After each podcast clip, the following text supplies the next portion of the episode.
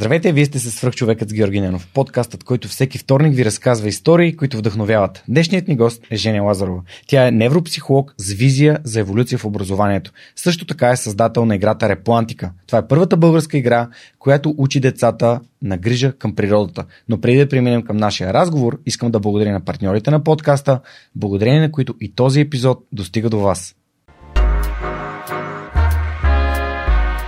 Преминаването на свръхчовекът с Георги Ненов към видео нямаше да бъде възможно без подкрепата на Динафос. Затова с Монката искрено ги препоръчваме като място, на което можеш да намериш продукти и решения за фото, видео, бродкаст и кинооборудване, както за любители, така и за професионалисти. От създаването си през 2003 година екипът на Dinaforce има една основна ценност – да работи за клиентите и за общността. В техния шоурум или по телефона ще получиш качествена консултация за това как лесно и изгодно да оборудваш твоето студио. Разбери повече на dinafos.bg. Използвай промокод SUPERHUMAN21, за да получиш свръхчовешка отстъпка. Ако развивате стартиращ бизнес, имате нужда от цялостна бизнес стратегия и финансиране за устойчив растеж, Новатор България са хората, които вярвам, че могат да ви помогнат. Основателят на компанията Данил Петков е моят най-добър приятел, моят приятел за цели и моят съветник в бизнес развитието и изграждането на свръхчовекът с Георги Ненов. През едните месеци 100 български компании напълно безплатно ще получат оценка на проектите си, а 10 най-добри от тях ще участват в програма на компанията за набиране на рисков капитал. Победителят в цялата програма ще получи директна инвестиция от Новатор. Присъединете се към компаниите, на които Новатор вече помогна. Това са CloudCard, Recheck, Travel by Electric, ProLaspos и Our Love. Научете повече на novator.bg. Жени, здравей, благодаря, че прие поканата да участваш в Свърхчовека. Благодарим и на Калин, а, будител на годината за 2020 година, който ни свърза. И а, ако хората не знаят кой е той, нека да слушат епизод или изгледат 215, за да разберат кой е Калин Василев и кои са Търноворенс. Но благодаря, че си днес тук. И аз благодаря много за поканата. Радвам се да съм тук. Разкажи ми с няколко думи, коя си ти, какво занимаваш в момента, за да можем после така да направим една, ам, да се направим едно връщане във времето назад и да ни преведеш през твоя свръхчовешки път. А, аз имам а, няколко шапки, така че от една страна съм невропсихолог по образование и имам лаборатория, в която анализираме, оптимизираме и тестваме човешко преживяване в реално време. Образователно съдържание, рекламно съдържание, продуктови иновации, опаковки и така нататък. Много различни неща. А, от друга страна м- съм имам фирма, с която коучвам и водя, водя обучения в MBA програмата на Американския университет. А, коучвам екзекутив обикновено на по-високо ниво. И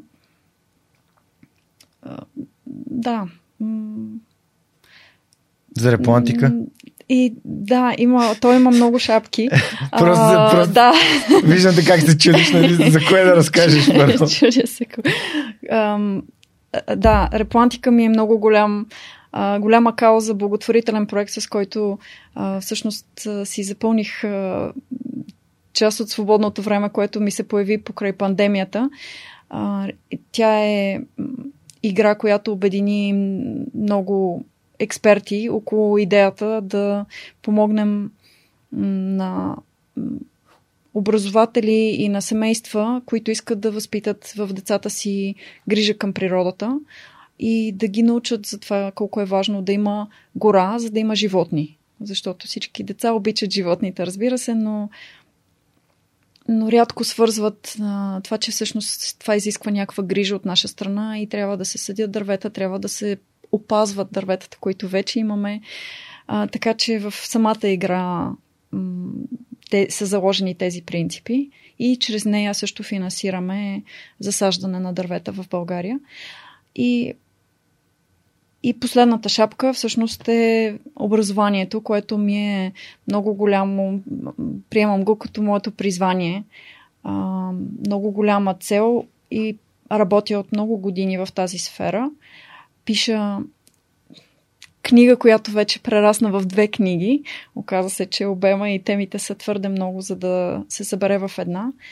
А, за това какво трябва да как трябва да изглежда образованието на бъдещето, за да бъде всъщност адекватно за 21 век. Защото толкова много се е променило нашето общество, особено последните 10-15 години с появата на дигиталните технологии, на смартфоните, на всичко, което на Фейсбук и социалните мрежи, всичко, което всъщност днес е част от нашето ежедневие, не го е имало преди 10-15 години и то трансформира начина по който ние обработваме информация, по който вниманието ни работи, по който достигаме до знание. Знанието е абсолютно демократично вече. Ние нямаме нужда от нали, мобилните библиотеки на миналото, когато с фургони, с, с теглени от коне, нали, са ходили от град на град, за да четат книги и да имат достъп до образование. Днес е на one touch away, буквално можеш да, си, да влезеш в телефона си и да провериш Google, Wikipedia. И всички тези неща всъщност са от огромно значение за това какво учим. Да не говорим, че професиите на бъдещето са абсолютно различни от тези, които са били преди 10-15 години. И е необходимо да подготвяме децата за тях, а не за това, което нали, ни е останало като малко като легаси от миналото. Има страшно много неща, които са остатъци от Просто никой не се е замислил защо са там и продължаваме да ги следваме като принципи, без да, да, търсим, да се замисляме каква цел те изпълняват за нас и всъщност този разговор, всъщност това, което точно каза, е прекрасно продължение на предишни епизод с Иван Господинов от Образование без раници, където си говорихме за актуалността на образованието и на смисъл на самото образование. А, така че това е прекрасно. Аз много обичам да. Още, още от епизода с Траян съм с едно такова превключване в моето съзнание, че ако искам да създам още по-голям, по-голямо въздействие върху хората в България, трябва по някакъв начин това да бъде насочено към образование. И всъщност не само образование на най- най-малките, на учениците ми, образование на, на, всички, на всички хора, едно непрекъснато образование. Но започваме от тези, които сега навлизат първа в, в света и а, учат а, неща, които може би изобщо няма да им трябват.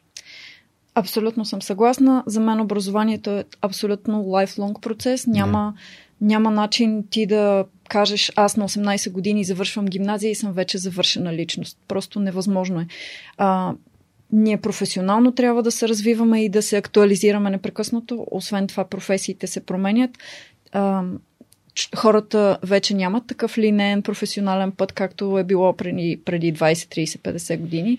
А, променяме, скачаме от една професия в друга, усещаме, че друга, друго ни влече или друга да ни е завел нали, нашето, нашия личен път. И, и се преквалифицираме или се развиваме в нали, някаква различна тангента от, от първоначалната посока. Така че всичко това е абсолютно необходимо според мен. Отделно ние надграждаме нещата, които би трябвало да ни дава образованието, но не ни ги е дало като личностно развитие. За мен това е и началното образование всъщност е може би най-важното, защото тогава има много сензитивни периоди в мозъка, в развитието на нашата емоционална, емоционалност и емоционални модели, в символичната мисъл.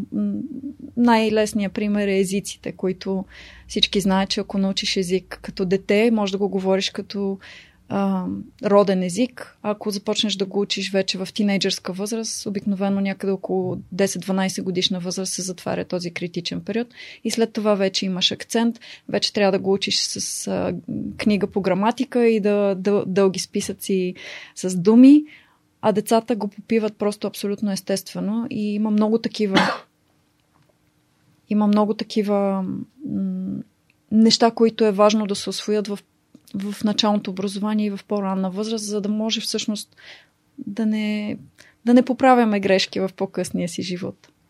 Супер, вау. А, аз като един фен на, на това, че хората е хубаво да знаят поне английски, и българите е хубаво да знаят поне английски. А, много, се, много се изкефи на метафората с, с езика и всъщност как а, колко е важно да, да имаме такова образование, свързано с езиците, когато сме още, още деца. Аз самия си дадох сметка, че уча може би от 6 годишен уча английски и ам, може би затова немския не ми се получи, защото го започнах като тинейджър. Но, но това е в кръга на шегата, разбира се. Моля те, разкажи ми за теб и, и твоето образование, твоите първи крачки, а, за да стигнем до това, как избра изобщо този път към невропсихология? Ти нали, учила си, живяла си извън България също така? Ами аз съм завършила... Всъщност аз започнах да уча руски по комунистическо време, а, а и моето семейство има връзка с, с Русия. А, дядо ми е живял в Русия. Той е, а, е всъщност един от моите големи примери в живота, защото е абсолютно ренесансов човек във всяко отношение. Беше инженер, художник, писател, публикувани са негови разкази. А, правеше дърворазби. Просто човек, който има и всички и вербалната интелигентност, и творческата, и инженерната, и математическата мисъл и просто някак си ги обединяваше много хубаво. И той е бил а, приключенец и е избягал в Русия като тинейджър да си търси късмета и е попаднал в режима на Сталин а, в концентрационен лагер, просто защото е бил а, чужденец. И всъщност, и всъщност аз имам братовчеди, които живеят в Русия и покрай това беше много важно за мен да зная руски като малка, за това още от детската градина, след това в руско начално училище и след това в първа английска гимназия, където си мислех, че съм научила английски, докато не отидах в Штатите и се, се оказа, че не мога да кажа нито едно изречение без да си го напиша първо. И изобщо страшно много неща се променят, когато отидеш в английско говоряща държава и си мислиш, че си го научил. Аз английски започнах да го уча в английската гимназия на 14 годишна възраст, така че го говоря с акцент. Наскоро дадох TED Talk на английски и ми се наложи да го кажа, нали, да говоря на английски. Той ми е много естествен език, защото цялото ми професионално образование и част от кариерата ми са минали в английско говорящи държави, така че ми е много естествен като, като език, но никога няма да ми се получи като на native speaker без абсолютно никакъв акцент. Дори да, да работя с логопед и така нататък, както актьорите правят. А, какво друго да кажа? Образованието а, до в английската гимназия образованието много елитно. Аз бях от а, така хората, които направиха горните 50% възможни.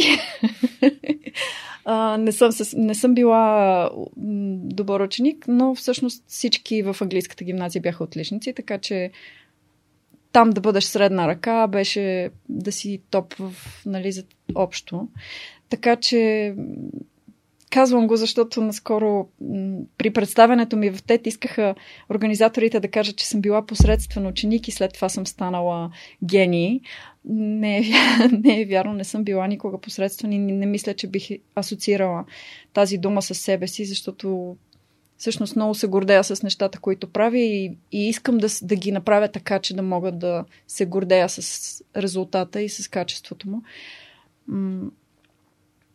но, но не, съм, а, не съм обичала образованието в, гимназията и съм била непокорна, категорично. А, казвала съм, когато нещо е несправедливо, казвала съм, когато учителите бъркат. Никой учител не обича това, разбира се. И така, така че не съм била най-лесната в никакъв случай.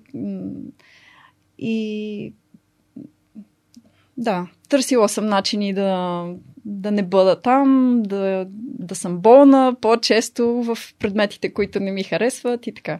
Така че а, и, и всъщност това отношение аз излязах от гимназията без някаква много ясна представа какво искам да правя с живота си.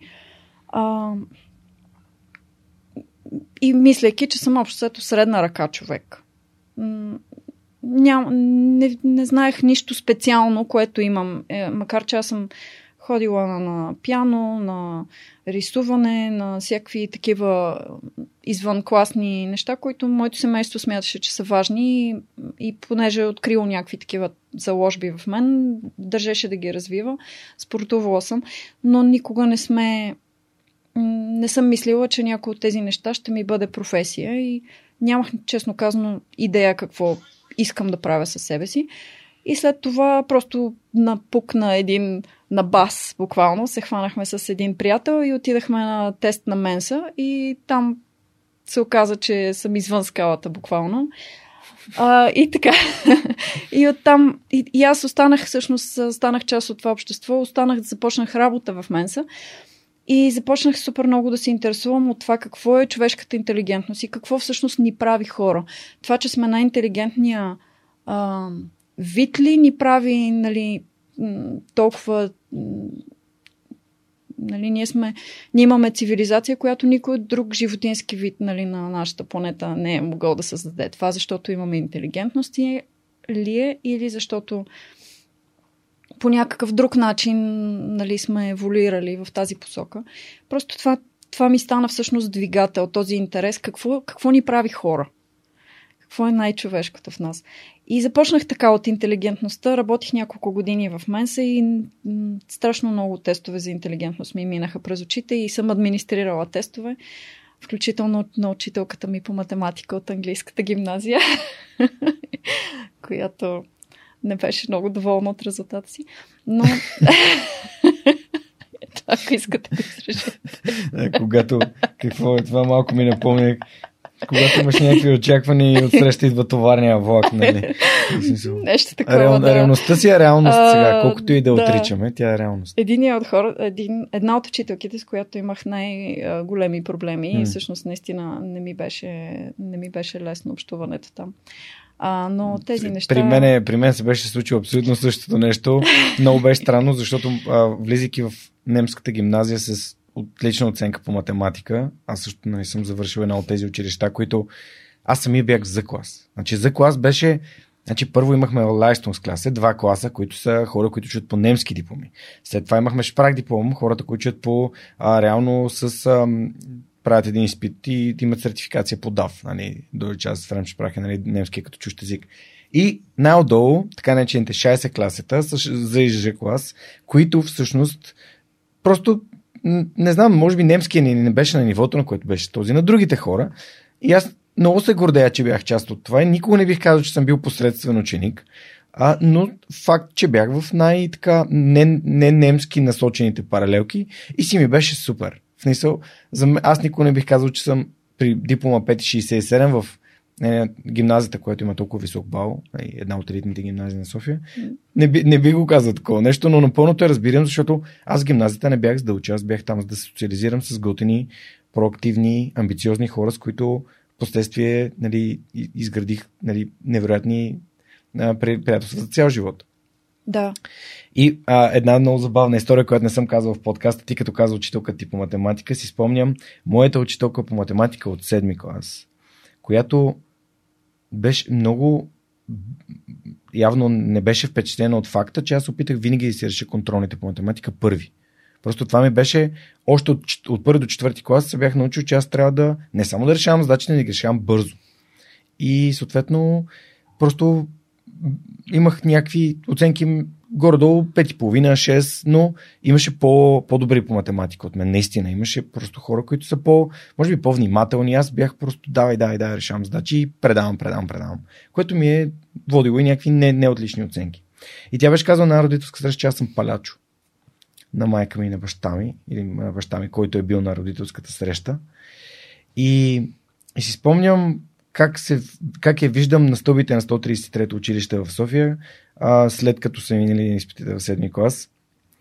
И тя ме пита, нали, Георги, каква оценка изкара на изпита по математика? И аз казвам, ми 5,75. И тя така ме гледа не, абсолютно невярващо, защото на всичкото отгоре беше писал и 5 по СИП, а, по СИП математика, който беше така, не, нали, втория неен предмет.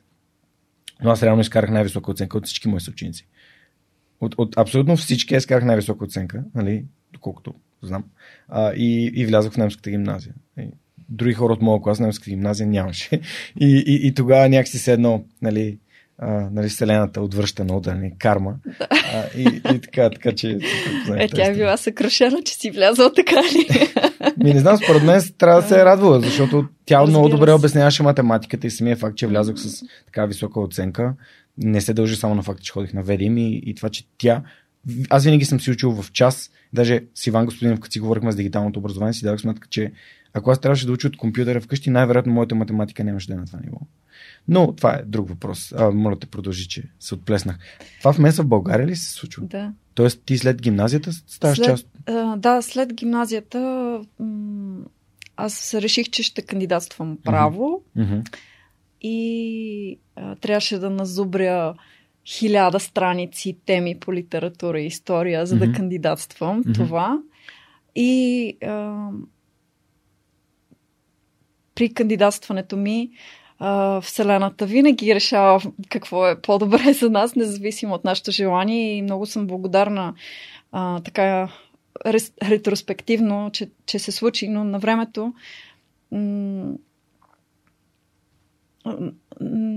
не е било най-добро. Със сигурност не съм била особено щастлива.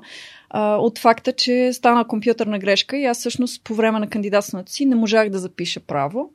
А, как а така? бях, ами на първо класиране бях а, влязла английска, българска филология и чаках на второ класиране да вляза право.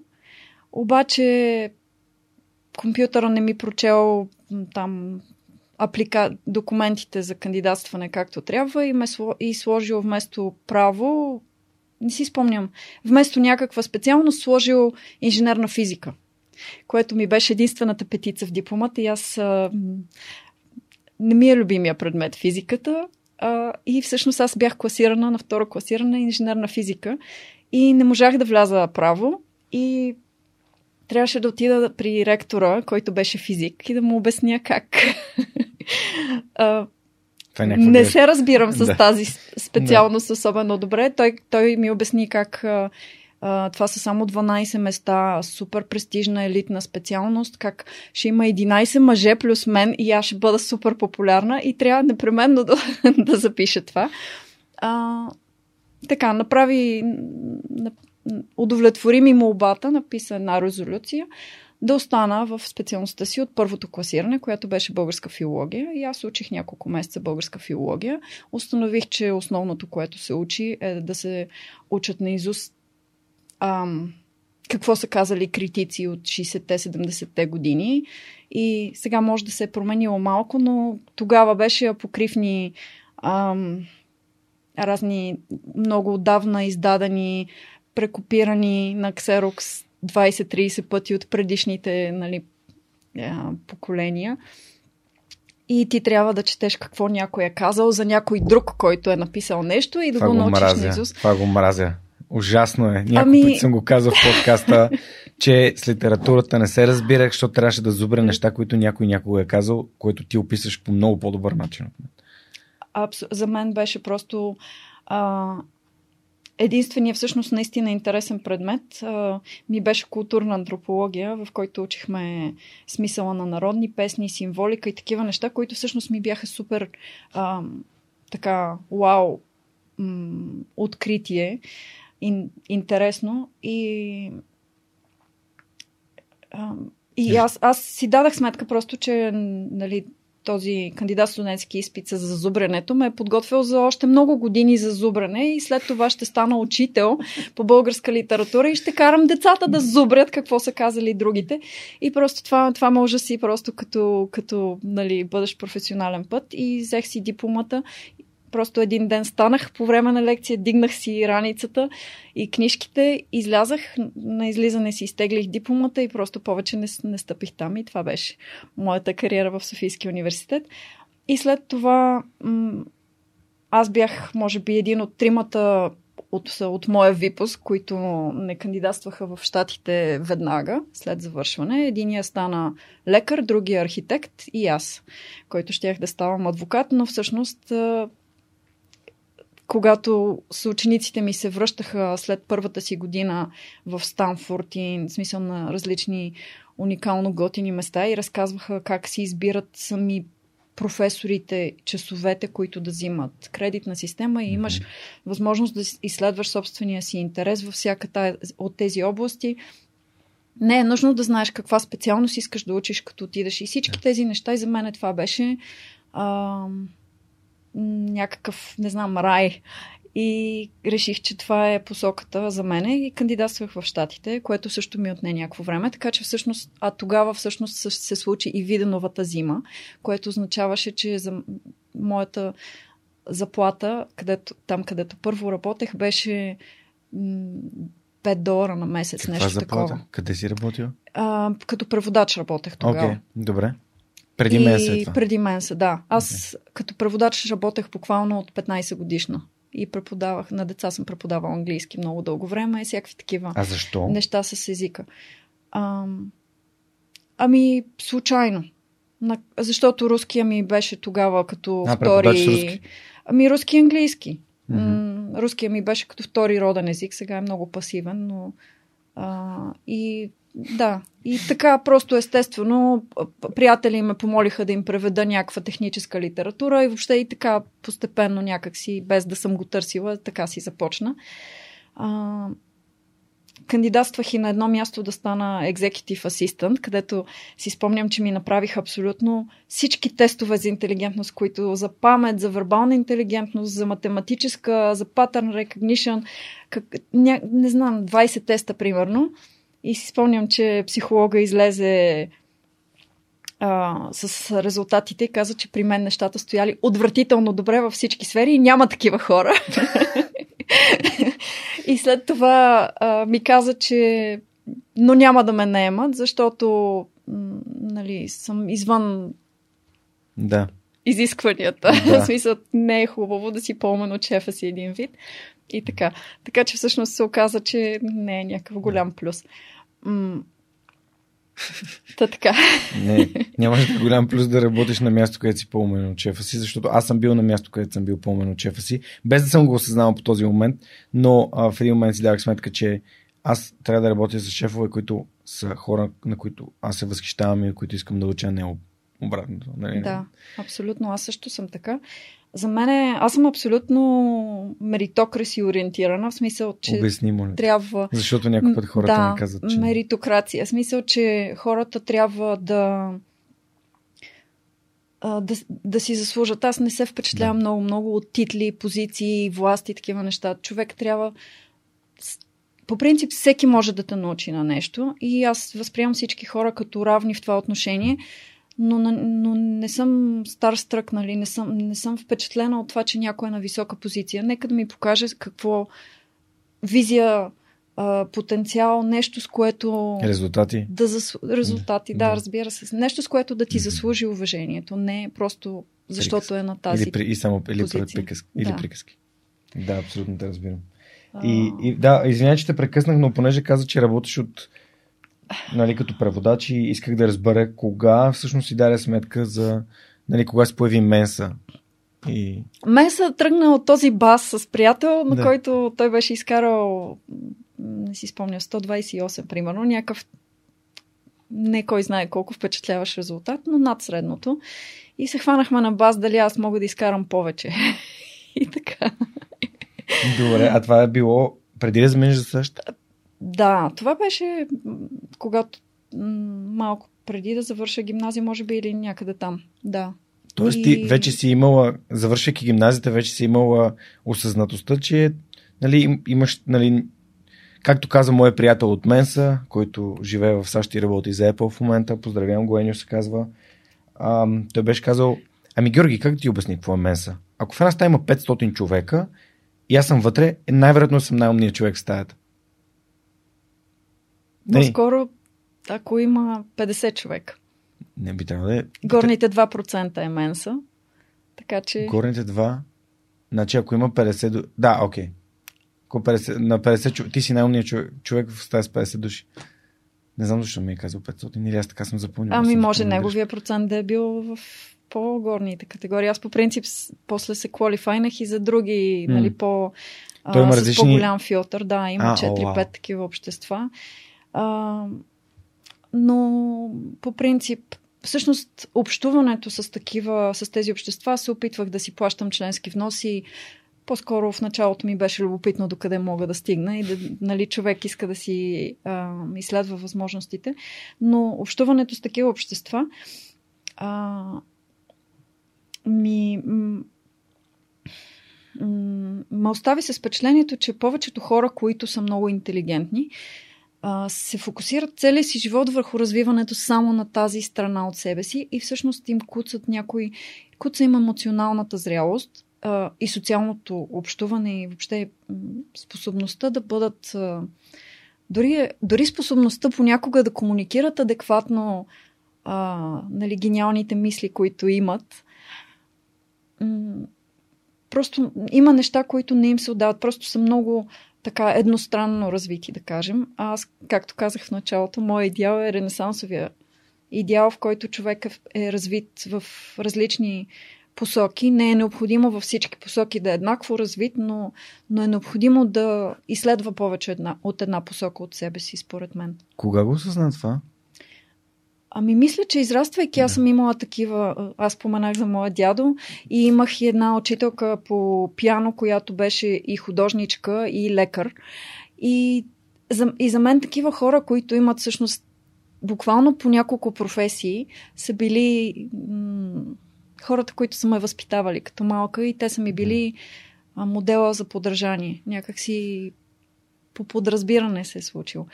А, Затова от... ти зададох този въпрос, нали, да разбера какво е провокирало в теб желанието да търсиш този тип успех, защото той успех, нали, аз го определям като успех, защото ако можеш да правиш много неща, ти си нали, на български всестранно развит, а това всестранно развитие ти така за, за теб е нещо важно, което е но за някои хора просто те искат да, да изберат едно нещо и да си дълбаят в него цял живот. И аз имам такъв пример. Баща ми е изключително, изключително умен, супер интелигентен човек, на който целият му живот е учене и преподаване. И наистина това е свързано с нали, социалните умения и така нататък. Те са, това са други неща. Друг, тотално сякаш така си го представям един гений, нали? някой, който е супер задълбал в нещо и тотално нали, забравил за останалите неща, които за него са супер маловажни и, и това единствено нещо е най-важното на света. А, аз мисля, че имаме нужда и от таки, такива хора, да, да. които толкова, са толкова добри в нещо, че буквално целият им фокус и цялата им енергия отива в развиването на това нещо и, и те създават стойност чрез него. А, от друга страна, а, аз смятам, че трябва всеки трябва да открие уникалната комбинация от таланти, защото може да имаш един талант, който да е на 100, нали, твоите 100% да са отишли само в една посока буквално, но може твоята уникална комбинация всъщност да е няколко различни неща и, и всяко от тях да допринася по някакъв начин за това, което ти ще станеш един ден. И ето при мен, например, аз имам някакво естетическо усещане, което като бях малка, съм си мислила дали да не стана, примерно, моден дизайнер. А, но отидах на един курс за модели и установих, че там, е, там всички се, се държат за гърлото и въобще атмосферата е такава, че няма никакво, никакъв потенциал за личностно израстване или а, въобще е супер конкурентна среда, която и враждебна и агресивна среда, където не бих искала аз да бъда. А, така че си останах с, с, курса и въобще не съм, не съм търсила въобще контакт с тази среда.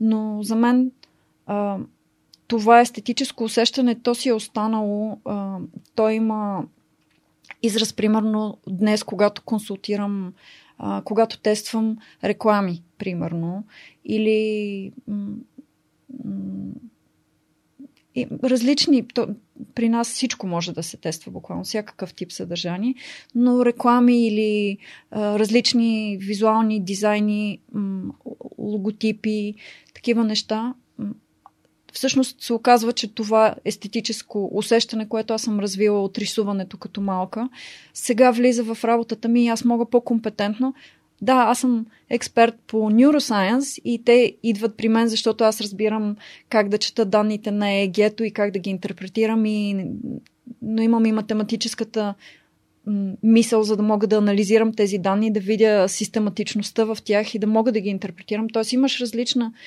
комбинация. Имаш и математическото мислене, имаш и психолога, който може да интерпретира, може да вземе под предвид всички фактори, които може да са повлияли на човека по време на тестването, примерно, какво може да се контролира от тези фактори а, и кое трябва просто да вземем предвид в интерпретацията.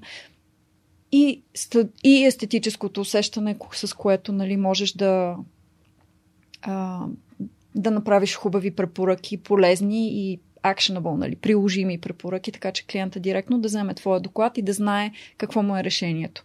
А не да му кажеш, ето това ти е проблема, търси си решението сам. Нали. Това е. Да, абсолютно ми отговори на въпроса. Всъщност много е. Много рядко. Много рядко хората, поне и тези, които аз общувам, се замислят за именно тази според мен това е някаква така свръхсила на, на ренесансовия човек. Нали, да може да комбинира много неща, в които е добър и, и по този начин ти го описа много добре както работи за, за теб и твоя бизнес. Разкажи ми да те върна обратно към образованието. Uh-huh. А, къде в САЩ? И как, какво се да, смисъл, по какъв начин? Да, стигнахме до, всъщност, да. до това, че реших да кандидатствам в Штатите. Аз бях в един малък колеж, Уитиер се казва, uh-huh. който не е с нищо забележителен. Мисля, че единствения по-специален човек завършил Уитиер е Никсън. И а, ние се шегувахме там, че не знаем дали това е източник на гордост или да, да, срам. Да, точно това зачух сега. Кое от двете? Това добре или лошо? Така че, да, така че... А, не, тук визираше нищо... Ферета Уотергет, нали? Хората. Да, да. Просто за да дадем контекст на, на тези, които се чуят какво пък му е на Никсън. А, нищо незабележителен колеж, но всъщност в топ 80 мисля, че беше на, в Штатите от 4000, така че а, и, и наистина а, много а, liberal arts а, ориентиран колеж, в който а, хума, хуманитарното мислене и хуманитарния mm. начин на развитие на личността, да кажем, беше много така централно застъпен и благодарение на моята културна антропология, която споменах в началото, а, всъщност аз успях да запиша курсове за третокурсници още от началото и аз бях там on a mission. Аз бях току-що открила, че аз всъщност имам някакъв потенциал, който трябва да установя нали, границите му и да видя какво мога да, го, да, да направя с него. И знаех, че психологията ще бъде една от специалностите ми заради мен и заради интереса ми, който вече се беше доста затвърдил в тази посока, но аз всъщност завърших с три специалности английска филология, психология и философия.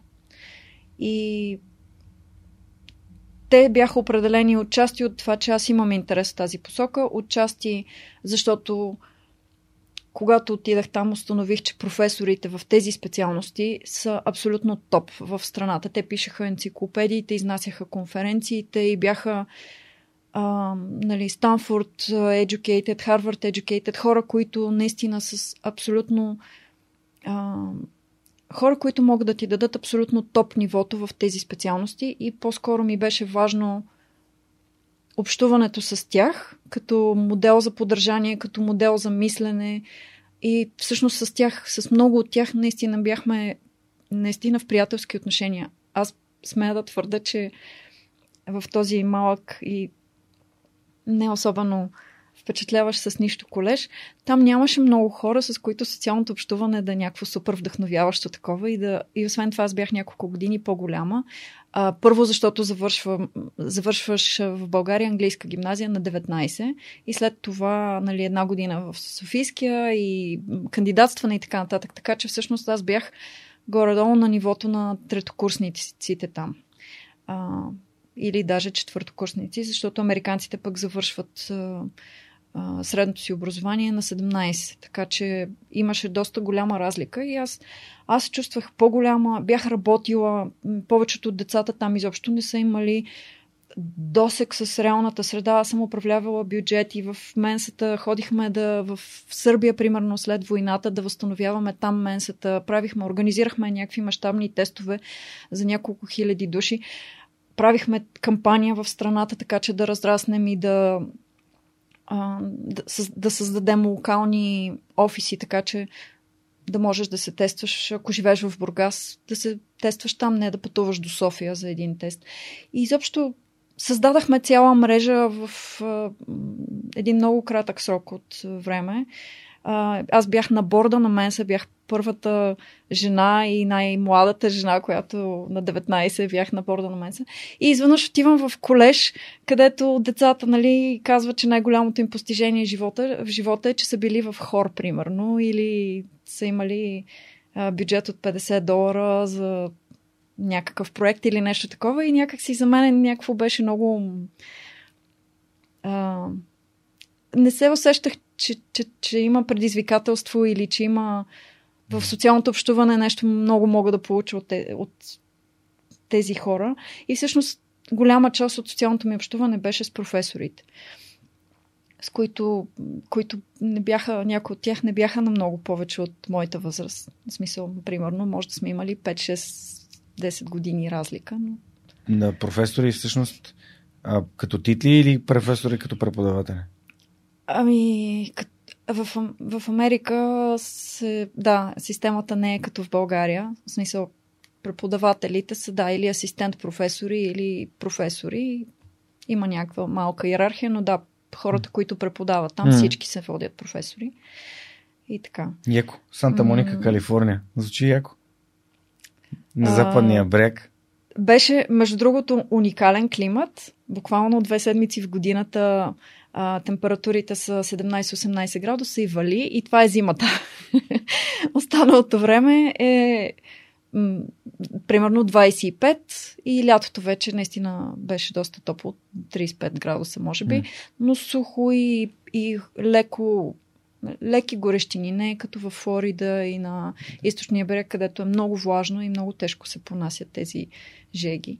Така че най-хубавия климат аз също съм бил в Калифорния, само че по-на север, нали, в Силициевата долина и там, там беше приятно, но Санта Моника е по-нойки, да, супер. А, добре, разкажи ми, всъщност това беше много важно според мен, което каза за това, че твоята среда, нали, за разлика от, примерно, както можем да сравним с английската, където има деца, които наистина имат потенциал и искат, и ти първо си на по-голям опит, повече години и попадаш на среда на деца, които те те първа започват да, да изследват и да учат и да се образоват нали, от гледна точка на университета си.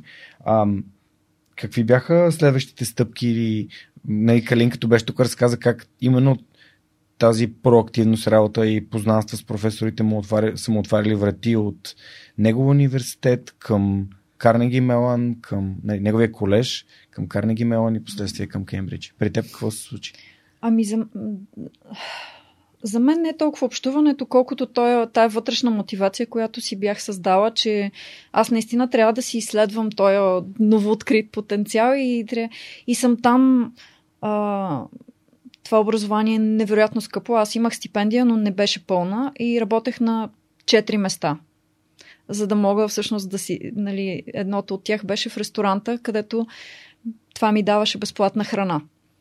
И м- другото беше в а, различни, в една лаборатория, в която просто бях менеджер на компютрите, за да мога да оставам нощем да пиша а, домашни, защото през деня работех и ходех на лекции, през нощта си пишех домашните и учех и така нататък. И всъщност, в смисъл така го бях напаснала, че всяка работа да ми беше полезна с нещо. А, бях а, супер активна в а, социалния живот на колежа. Исках да, да, да взема максимума от всичко. И съответно там идваха, имах, имаше много организирани събития от типа а, хора с Нобелова награда идват и изнасят реч. Не е нещо, което искаш да пропуснеш. Или постановка, която е била на Бродвей и нали, има награди и така нататък и ще мине през нашия а, през театралния, театралната катедра.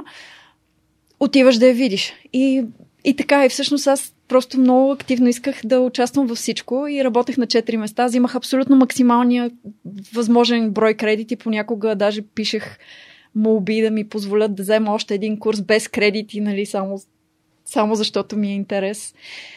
И просто наистина бях много на макс, бях много малко, което установих по-късно, че не е добре да го правиш long term. Но... Дългосрочно. да, дългосрочно. А, в смисъл, отразява се в един момент. Но... Ще ми е хубаво да, да, се, да се върнем на тази тема. Но да, темата за здравето ми е много важна, така че със сигурност. И така, и всъщност този вътрешен драйв за мен беше вътрешната мотивация, че искам да изследвам всичко и да получа абсолютния максимум. Тя за мен беше всъщност, мисля, двигателя. И аз знаех, че още още в самото начало трябва да започна практически да да работя върху това, което съм си избрала, за да разбера това ли е наистина професията, която искам. И затова още буквално първия семестър м- търсих възможности за да правя ресърч, да, да помагам на някой професор с научната му работа, за да мога да, да разбера всъщност дали бих искала да продължа след това да правя магистратура, докторат в тази област. И в моя колеж ми казаха, че съм твърде. Пак Вселената се намеси, защото казаха ми, че първокурсниците сме твърде незрели и нали, първо да се научим да пишем като хората и след това ще правим ресърч, ела след две години. А, и тогава аз а, писах на професори различни в Станфорд, на сигурно 20 професори различни, които имаха някакъв интересен ресърч и им казах, че съм в, наблизо и съм хепи да работя безплатно, защото искам да помогна и да науча. И от тях доста всъщност отговориха и аз, аз получих три работни места в Станфорд за пролетната и след това лятната вакансия и там прекарах всъщност първото си лято и започнах да правя ресърч много бързо и много на високо ниво веднага. В три различни лаборатории. Едната беше за регулиране на емоциите. Един човек, който в момента е абсолютно най-големия авторитет, мисля, в Emotion Regulation литературата, Джеймс Грос. А, другото беше в една лаборатория, където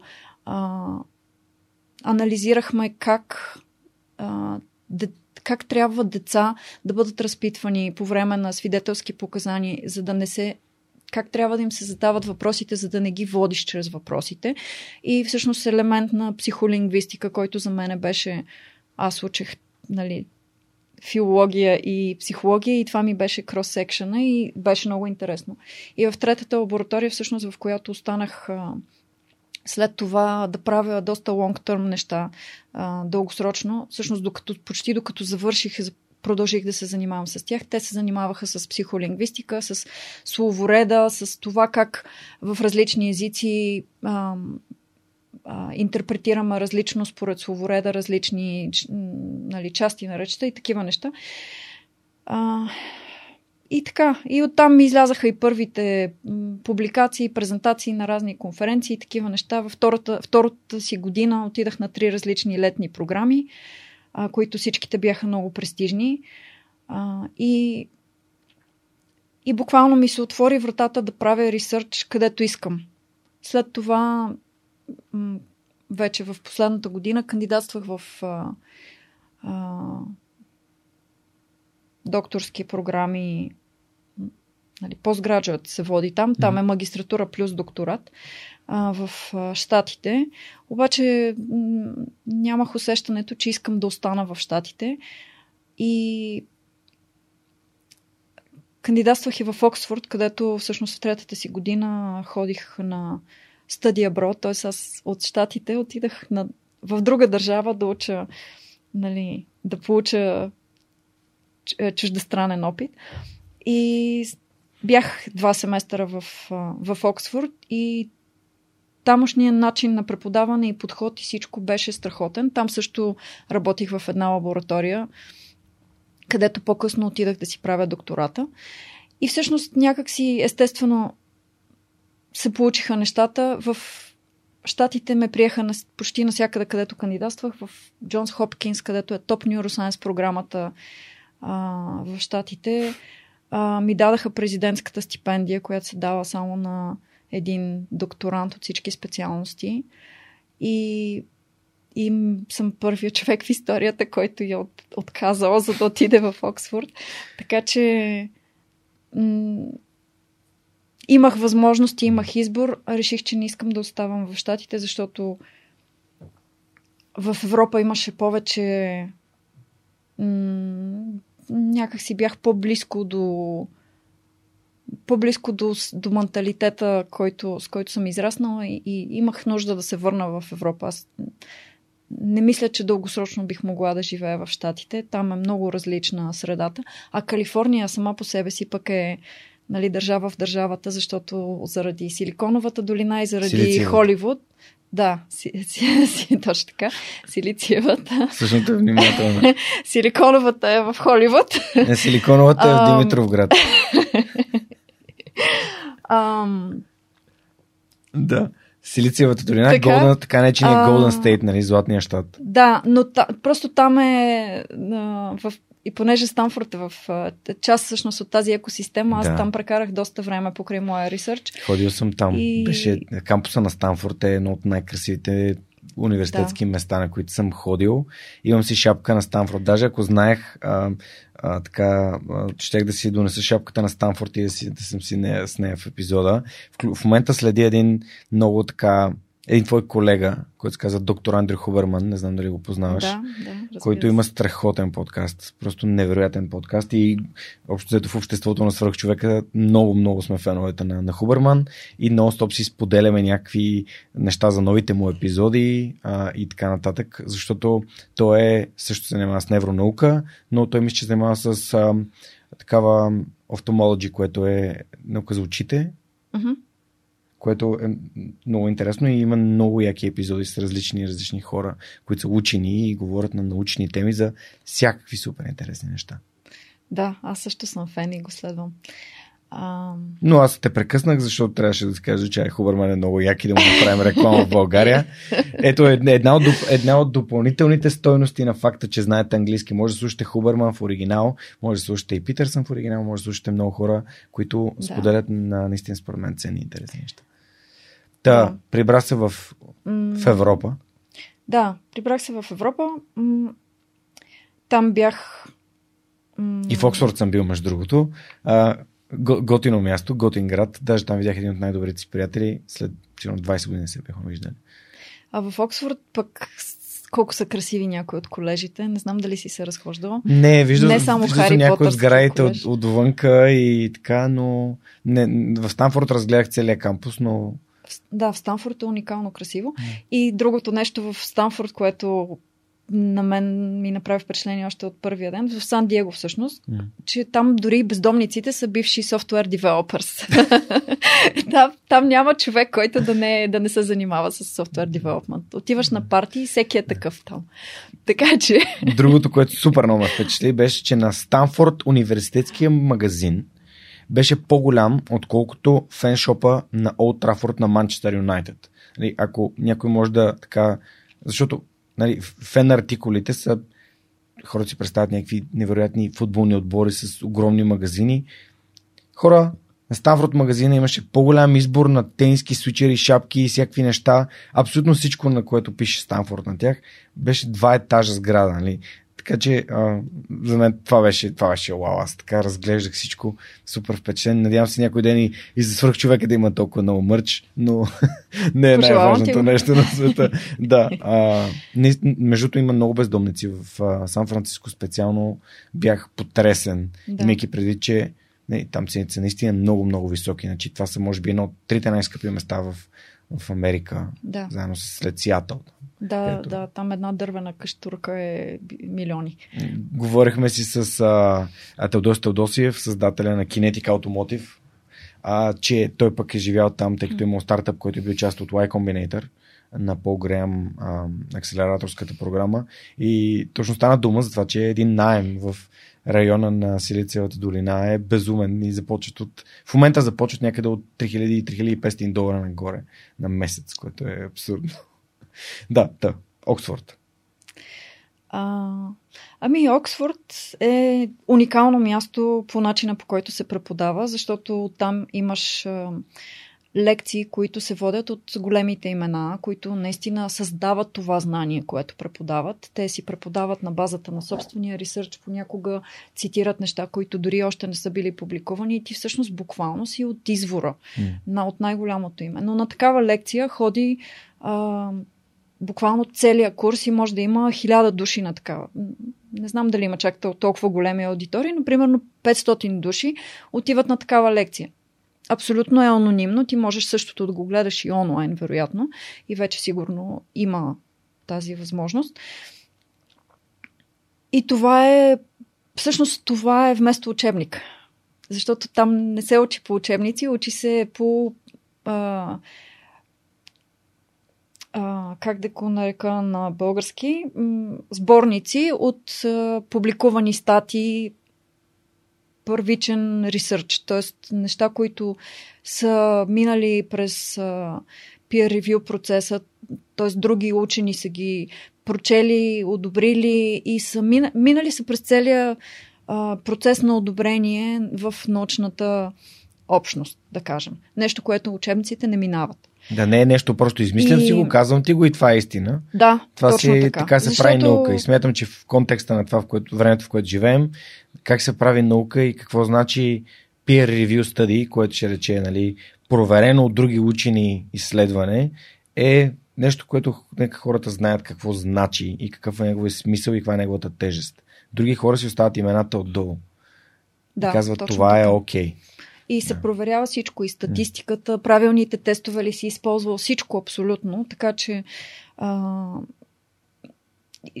и потенциални фактори, които може да не са взети под внимание. Всичко абсолютно, което може би ти не си се сетил, някой друг а, мисли а, как може да стане това още по-добре или има ли неща, които не си взел под внимание и трябва да се изтества наново.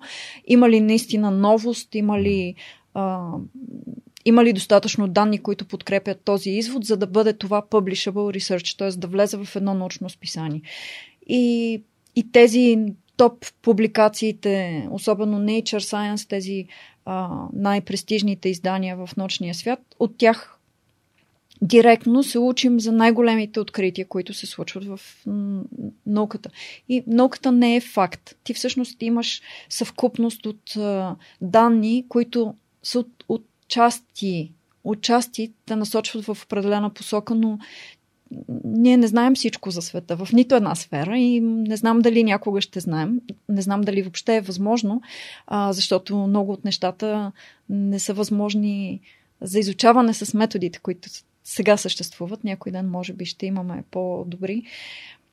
Така че, за мен този подход в Оксфорд беше абсолютно отварящ очите по начин, по който в Штатите сме учили по учебници и там има едно мнение, това е факт и, и ти след това отивайки в Оксфорд разбираш, че всъщност това е една от петте теории в тази област и този писач на учебници е решил да избере нея или е бил в, този, в това, тази академична общност, която го е научила на тази теория, но тя е само една от многото и всъщност начина по който трябва да се учи наука, всеки човек трябва да има на, особено на постграджуат ниво или на университетско ниво, където вече имаш достъп до тези а, до, до, до, тази, до, до тази възможност на мозъка ти да обмисли такова знание и нали, да, а, да обхване абстрак, абстрактното в тази, този обем от литература. А, така че всъщност ти да можеш да, да формираш собствено мнение. И най-важното нещо за мен от Оксфорд беше първо те подбират хора, които имат възможността да формират собствено мнение и, и увереността и на интервюто подбират специално хора, които могат добре да се аргументират, които не ги е страх да вземат позиция определена в определена посока. Но цялото образование там е изградено по такъв начин, че ти да добиеш да развиеш допълнително тази своя способност и да добиеш тази увереност, че ти, че ти си име, че ти създаваш ново знание и ти си компетентен да го направиш и твоето мнение има огромно значение и всички биха искали да го чуят. В смисъл, просто това е нещо, което никъде другаде, където съм била в света, не, не се прави. А, аз съм обиколила доста университети по разни летни програми от сорта ресърч и така. Така че имам досек с различни образователни системи, но само в Оксфорд го имаше това. Възпитават те, увереност. Те те възпитават като лидер, интелектуал лидер, буквално. Да. А, човек, който да не го е страх да развива собственото си мнение и да го казва. И да го аргументира. Много яко звучи. Добре, а, моля те продължай. Аз ще си слушам ако нещо се Знам колко питам. време имаме. Цялото защото... време на света. Ако трябваше да запишем 6 часа разговор, ще го развалим на 2 по 3. Добре, аз, аз съм тук. А, така, и тази, а, този подход с лекциите и с а, а, директната научна литература се допълва от тютор, а, който работи в малки групи, може да е един директно one-on-one, може да е два тютор и двама, трима, четирима студенти, с които се работи лично, много директно и много време се влага. В това този, тези студенти всъщност да, да разберат, да осмислят материала, да го интерпретират по своя начин и да развият този свой войс, глас, мнение, способност да вземат страна. Позиция. Да. Mm. Способност да, да вземат, да формират собствената си позиция и да я аргументират адекватно. Защото голямата част от изпитите там и, и всъщност оценките ти са твои собствени мисли, които ти развиваш на базата на цялата тая литература, взимаш позиция, аргументираш я, защитаваш я и качеството на твоя аргумент и на твоята позиция и доколко успяваш да я защитиш, всъщност е оценката ти. Един малко такъв а, провокативен въпрос. А какво става с цялото зубране на мнението на другите хора?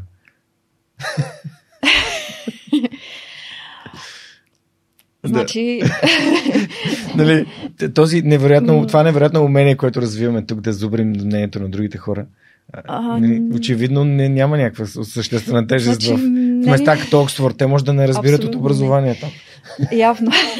а, сега, има да кажем, че в Оксфорд не се нали, запаметява знание. Не, не, не би било правилно. Там също има писмени изпити. Андерград държат а, такива изпити. В, аз в моята магистратура трябваше да държа доста интензивни изпити по различни предмети. Учили сме неврофармакология и смисъл много неща, които наистина трябва просто... Да, Медикаменти, ми... които влияят на нервната система? Да, примерно, и от сорта. А, генетика, клетъчна, клетъчен нюро невробиология, I guess, на български. Да. А, Клетъчна невробиология. Да, много неща, които а, ти трябва да имаш като основа, като знание, за да можеш да влезеш в една лаборатория и да направиш. Да формулираш правилните хипотези и да знаеш докъде е стигнало знанието, за да можеш да продължиш нататък да го надграждаш. Така че със сигурност ти имаш нужда от, от тия базови знания, но голямата част от тях не се формират по начина, по който а, според мен това не е зубране, а по-скоро от интереса на хората. Поне това са моите наблюдения. Нали? Всеки, вероятно, си е имал различен подход и със сигурност в Оксфорд има изобрачи.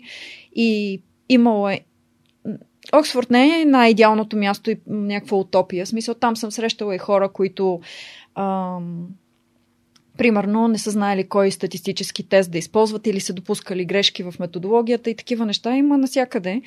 Въпросът е, че някакси знанието и, и всъщност създаването на ново знание е издигнато в някаква такава, някакъв такъв идеал и това за мен беше много вдъхновяващо и такъв двигател.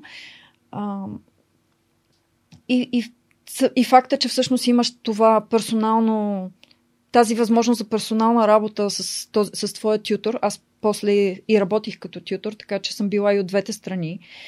А, и, и наистина там те насочват. Този тютор не е както в България, примерно, или в голямата част от всъщност образователните системи по света. Учителите са някакъв вид преводачи на знанието. Те трябва. Това, това според мен е абсолютно остатък от едновремешните нали, килините училища, където а, се преподавала Библията от а, свещеник и ти трябва да изрецитираш обратно на латински или старогръцки, на абсолютно чужд, непознат за тебе език. И, а, и свещеника е този, който преценява дали ти си го назубрил достатъчно добре и съответно този, който нали, може да комуникира с Бога, единствения, който нали, превежда истински а, комуникацията с Бога и знанието и досега до, нали, до същността на, на това знание. И този култ вече ние, ние го нямаме. Учителите не би трябвало да влизат в ролята на преводач. Учителите би трябвало да са водачи, да са модел за подражание. Нещо, което аз разказах за моята гимназия, за мен там имаше учители, които изобщо нямаха емоционалната зрялост да бъдат модел за подражание. Съжалявам, нали, че а, така звучи като осъждане и аз а, не смятам, че осъждането на хората е по някакъв начин нали, хубав, градивен а, подход, но в същото време е нещо, от което можем да се получим и да помислим как можем да го подобрим в а, сега и, и моята система за образование, върху която работя. Аз всъщност казвам много от нещата от тук, от там, какво съм научила и какво съм а, като опит, какво съм взела и какво съм изпитала на, на собствения си гръб, а, като, като ценен подход. Защото много от тези подходи вече се ползват в различни държави по света. Просто ние на, и в България, и като цяло универсално някакси образованието е много назад като, а, като концепция. Въобще тези, тази отживяло стандартизираното образование, коя, което според което всички трябва на една възраст да учат едно и също, да знаят едно и също, оценките им ги сравняват с другите деца. Всички тези неща за мен са абсолютно отживелица от индустриалната ера, когато нали, работниците на поточна линия е трябвало да бъдат тренирани по един и същи начин, да бъдат нали, гайки, болчета в производствената машина и в един момент да бъдат лесно заменяеми. Ако се щупи болчето, да го замениме с следващия идентично трениран работник. И не смятам, че в бъдещето ever някога ще ни се наложи повече да имаме взаимозаменяеми идентични хора. Напротив, ние сега сме в креатив ерата, в ерата след информационната, която дойде с интернет и с доста до знания. Сега вече сме в креатив ерата, където имаме изкуствен интелект и най-ценните професии на бъдещето са тези, които не могат да се пресъздадат от изкуствен интелект и компютри. Това са творческите професии, това е създаването на ново знание, това е всичко свързано с социално и емоционално общуване. Това са най-ценните умения на бъдещето и ние не ги учим в училище. Абсурдно. Абсолютно, звучи абсурдно. А, напълно съм съгласен с теб и не знам как по-добре да го опиша. Радвам се, че спомена създаването на, на, на, на социално а, нали, така, буквално каза, че аз като подкастър мога да съм спокоен. Не, наистина според мен хората им, им липсва това да могат да общуват и да, да слушат mm. някакви задълбочени разговори или въпроси, които влизат в дълбочина по различни теми. И м- аз за първи път нали, го чувам в толкова прост и директен начин за кое следва, нали, просто им предвид упростен и лесен, лесен за възприемане. А, какво следва след информационната ера, защото аз имам една хипотеза, че в момента нали, информационната ера и дезинф... ерата на дезинформацията живеят в някакви това са някакви паралелни страни на една и съща монета, обратни, които хората още не са натрупали знанието как да използват интернет, информацията. И точно това, че не знаят как да подбират и да използват, нали, ни е довело до момента, в който се намираме в момента, в някакъв абсолютен колапс на доверието към, към всичко и всички и към обръщането на хората в едни балони от същата информация, която социалните мрежи ти връщат, защото ти харесваш и четеш тази информация, те ти я връщат и ти потвърждават всички знания и уверености, които ти натрупваш във времето. Това за мен е фактор, е, е резултат от много фактори. Едно от тях със сигурност е това липсващото липсващата способност на човек да си изгради собствено мнение и а, голямата част от обществото всъщност а, чуват някакво мнение, дали добре аргументирано или не, те не могат да преценят, нямат уменията за това и просто звучи им добре или човек е влиятелен или с нещо ги е впечатлил и те започват да повтарят това мнение. Или съответства на тяхното предварително изградено мнение. А, това винаги го има, да. По принцип, колкото повече знае един човек и колкото повече е, е, е емоционално и социално зрял, толкова по-отворен е той към чужди гледни точки и си дава сметка за чужди перспективи и че а, нали, света не е черно-бял.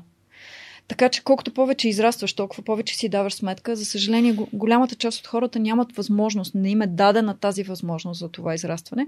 И а, въпреки, че нали, целият този разговор до сега беше колко съм умна и колко ми е високо IQ-то, всъщност нали, не искам по никакъв начин да кажа, че това, което аз съм постигнала, е възможно само за човек с а, високо IQ. Напротив, аз вярвам, че първо няма нищо лошо в това да не ти е много високо IQ-то. Всеки човек има определен потенциал и той трябва да работи в посока на този потенциал, да го използва и да го прилага, да го развива максимално.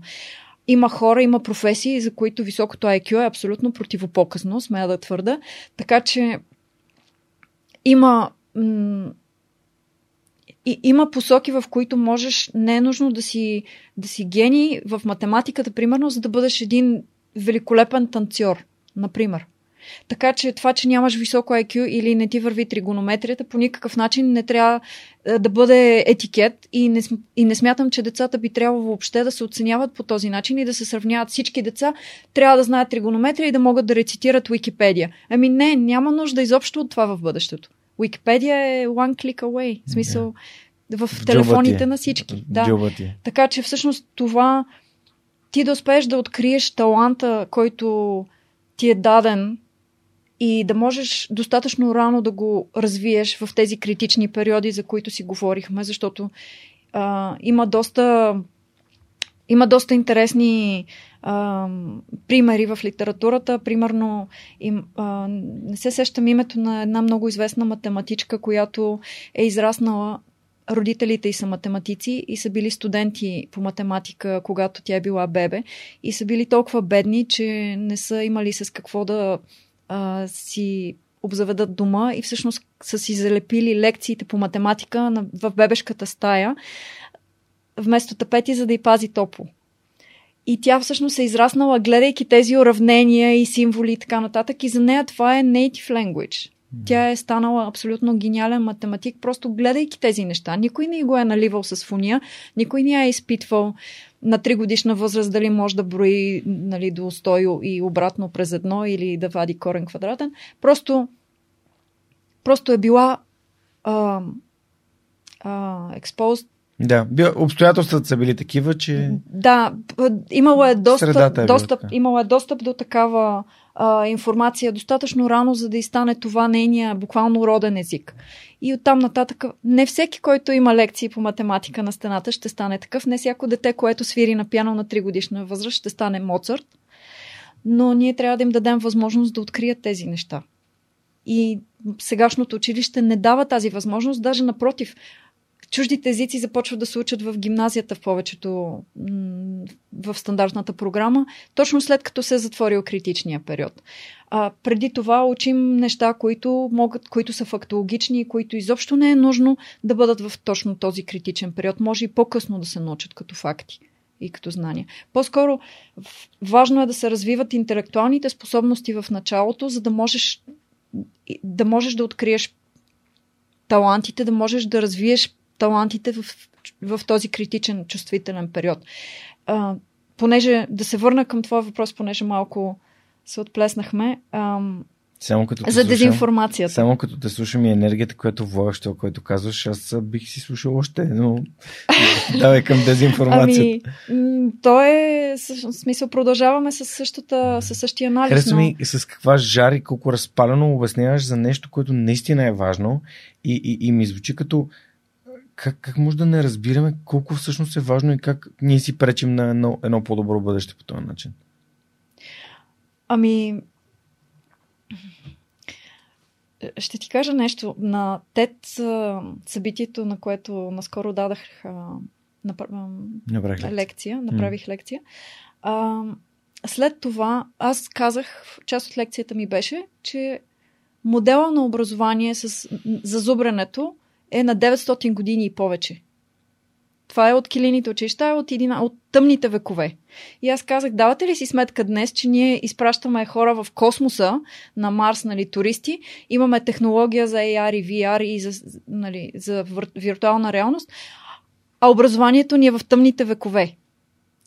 И дойдоха едни четири жени а, след, а, след края на събитието, дойдоха да говорят с мен, казаха, че много им е било вдъхновяващо и така нататък. Обаче, сигурни ли сме, че няма да сбъркаме с тази нова посока?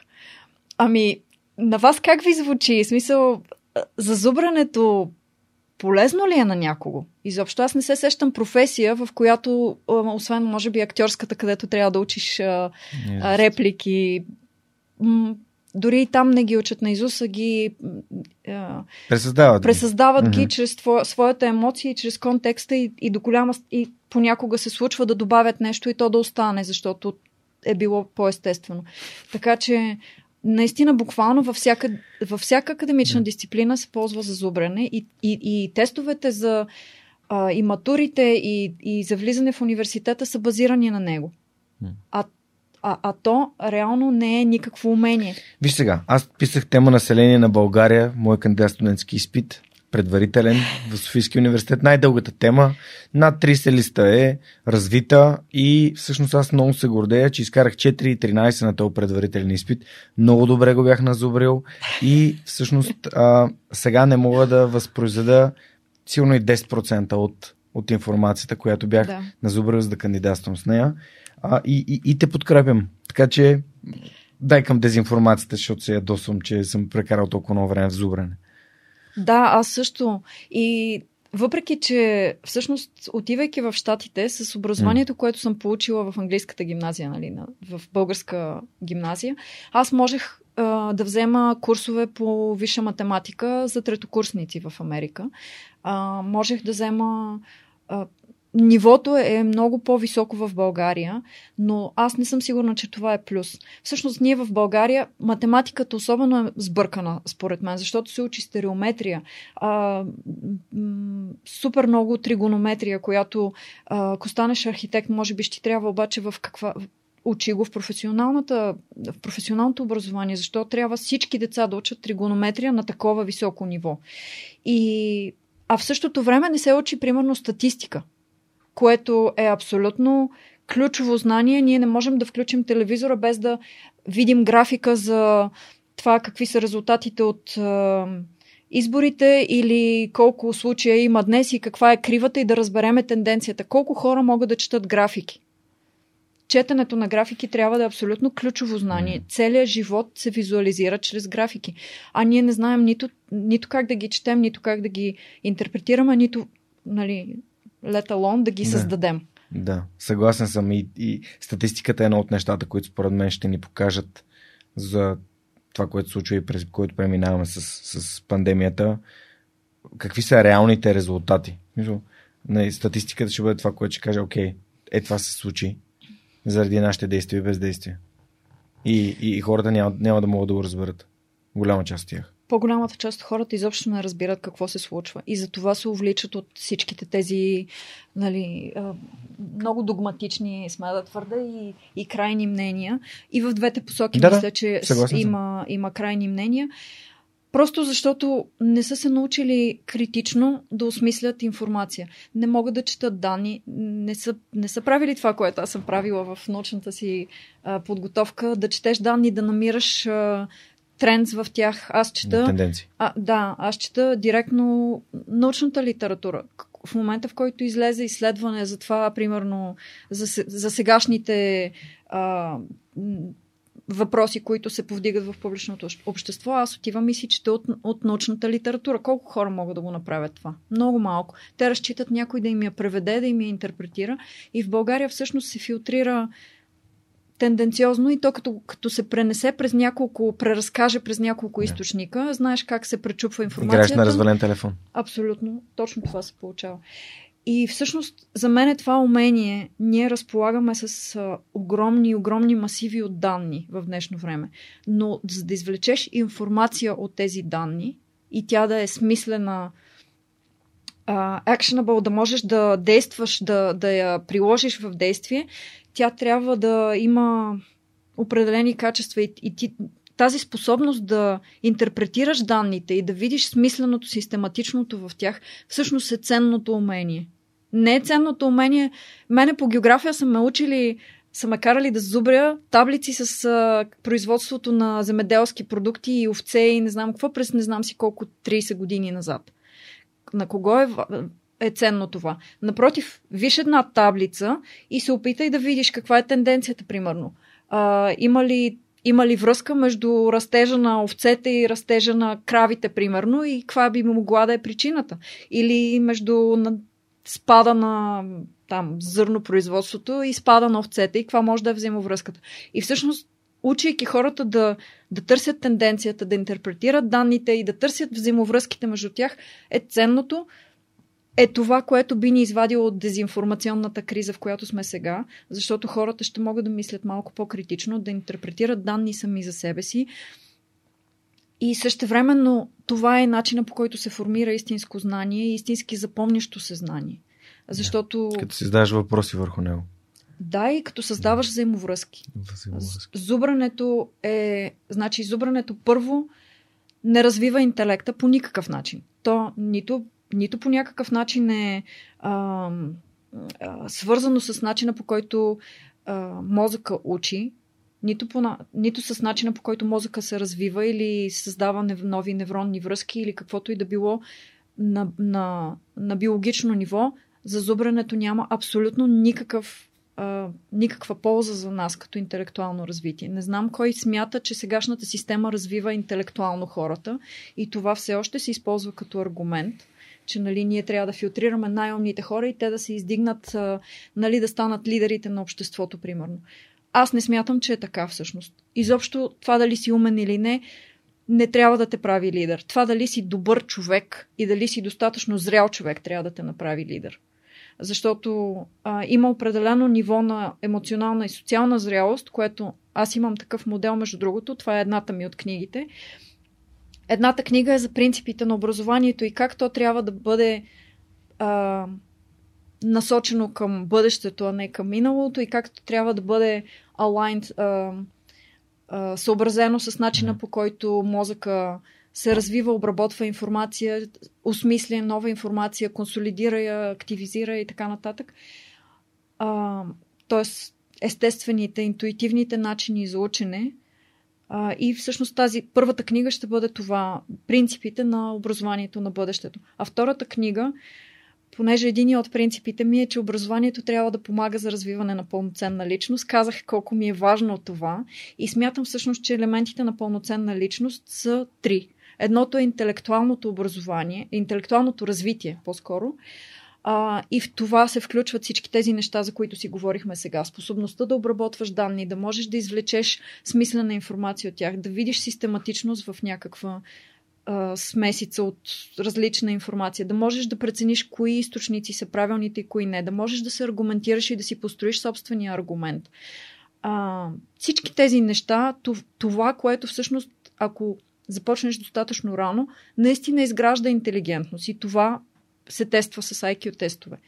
А, втория елемент е физическото развитие и здравето. Супер важен елемент. Знам, че е и много важен и за теб лично. А, Не е важният. Има и критични периоди и там. за, примерно, развиването на пропорциите на стойката, пропорциите на, примерно, мускулна маса, body fat, мазнини и така нататък в тялото.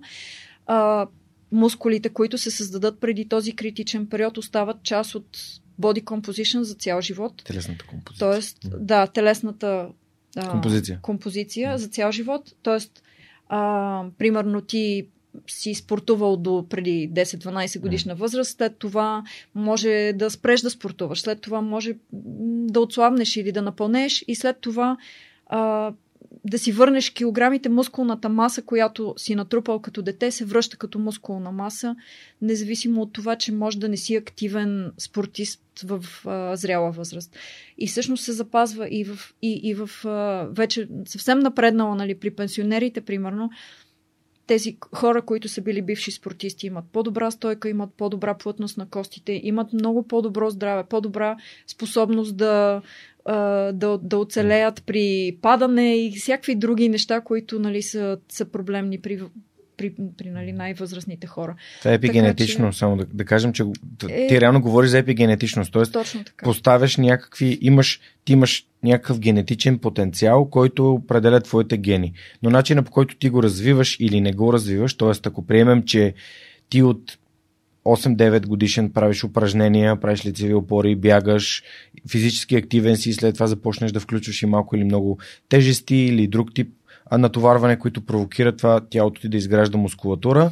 Впоследствие, ако имаш, ако си предразположен към по-ниска костна плътност, ти вече си се погрижил върху за, нали, това, което е зависело от теб, действията, които си извършил, те правят много по-малко рисков при, нали, при възраст, която вече имаш по-голяма тенденция да си чупиш нещо, като, като паднеш, когато си възрастен. А, на този мой приятел от САЩ, а, баща му си беше чупил тазобедрената става, а, скочил да покаже някакво дете пред блока как се прави дълъг скок. И се хлъзнал и, и си чупил тазобедрената. Човек възрастен, нали, на 60 години. И, и, и това нещо е, нали, според мен е хубаво хората си дават сметка за, за тялото си. Не когато то се щупи, да.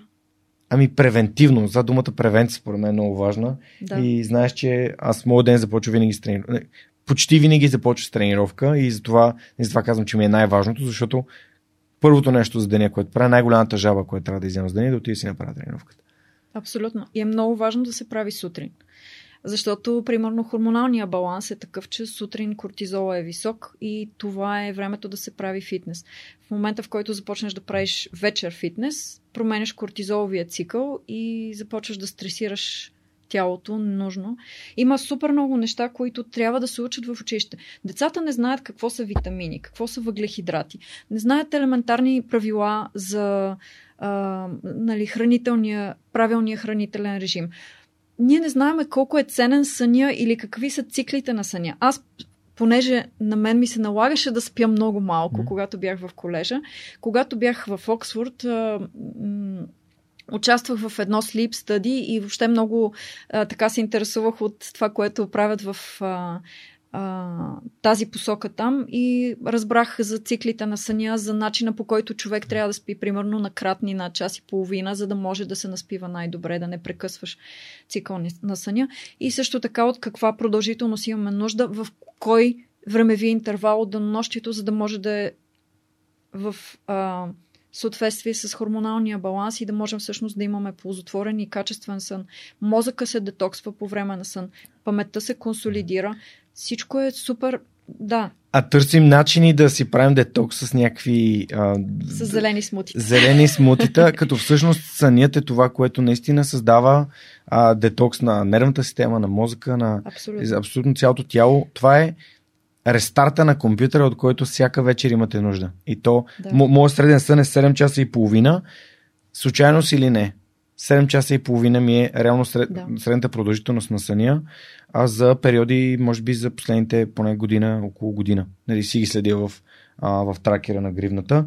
И за мен това е абсолютната супер сила, която всички подценяваме, за да сме по-продуктивни, да сме по-здрави, да, да сме с балансирани емоции, защото влияе на, нали, на, на, на хормоните, кортизола, ролята му, нали, в, в съня ролята на кортизола е да ни събуди сутрин, за да не ни изяде нали, някой като ако сме ако спим прекалено дълго. Да сме бодри. Да, да. да съответно да можем да станем сутрин. Ам, след това пък се включват и, и фотоните, които влияят на различни хормони, за това, че окей, вече има дневна светлина и, и така нататък и така нататък. Така че много ти благодаря, че го казваш. Кое е третото нещо, което според те прави на личност пълноценно?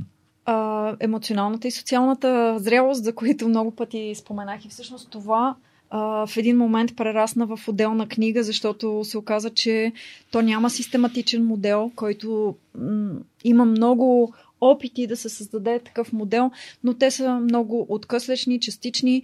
Голямата част от тях са просто съвкупност от неща. Някои от тях дори не са истински умения, а са примерно последствия от умения. Примерно способност да си намериш работа, примерно, или нещо такова. Това не е умение. То, идва, то следва от други неща. И всъщност, и аз, знайки нещата, които знам, работата ми в тази лаборатория Motion Regulation, виж колко години по-късно дойде в действие и, и всъщност се оказа много полезна. Изобщо аз установявам, че всичко, каквото прави човек през живота си, няма загуба. Всичко влиза в някаква употреба и всичко е полезно и няма случайни неща. Те просто се надграждат и всичко някак си те води към това, което трябва да. Там, където трябва да стигнеш. Аз не е трябвало да уча в университет в България, затова е станала компютърна грешка. Просто трябвало е да мина по друг път и, и тя те води някакси случайността, която не е случайна. И този, а, така, така че този модел всъщност за мен обединява. А, той е разделен на 4 квадранта, м, обединява личностното развитие, вътрешната а, подредба на човека, да кажем. Тоест, начина по който, примерно, той регулира собствените си емоции, начина по който той възприема себе си, начина по който интерпретира себе си, начина по който а, сега без да минавам през целия модел, но начина по който, примерно, възприема той а, а, своите силни страни, способността си да допринесе за обществото и да бъде част от него, да се уважава достатъчно, за да може да си създаде лични граници, да знае къде е неговото пространство и къде е и да си ги отстоява, защото много малко хора всъщност умеят да си отстояват границите.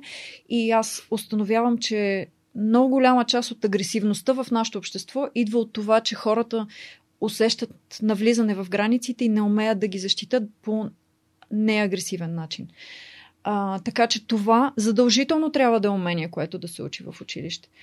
И, и всъщност от, и след това идва, нали, и след това е вече майндсета, в който ти си даваш сметка, че growth mindset е на английски термин, на български е на, на гласа за растеж и за израстване, може би. Вярването, че всъщност това, което ти вложиш като усилие, като енергия и като инвестиция, се връща при теб като резултат.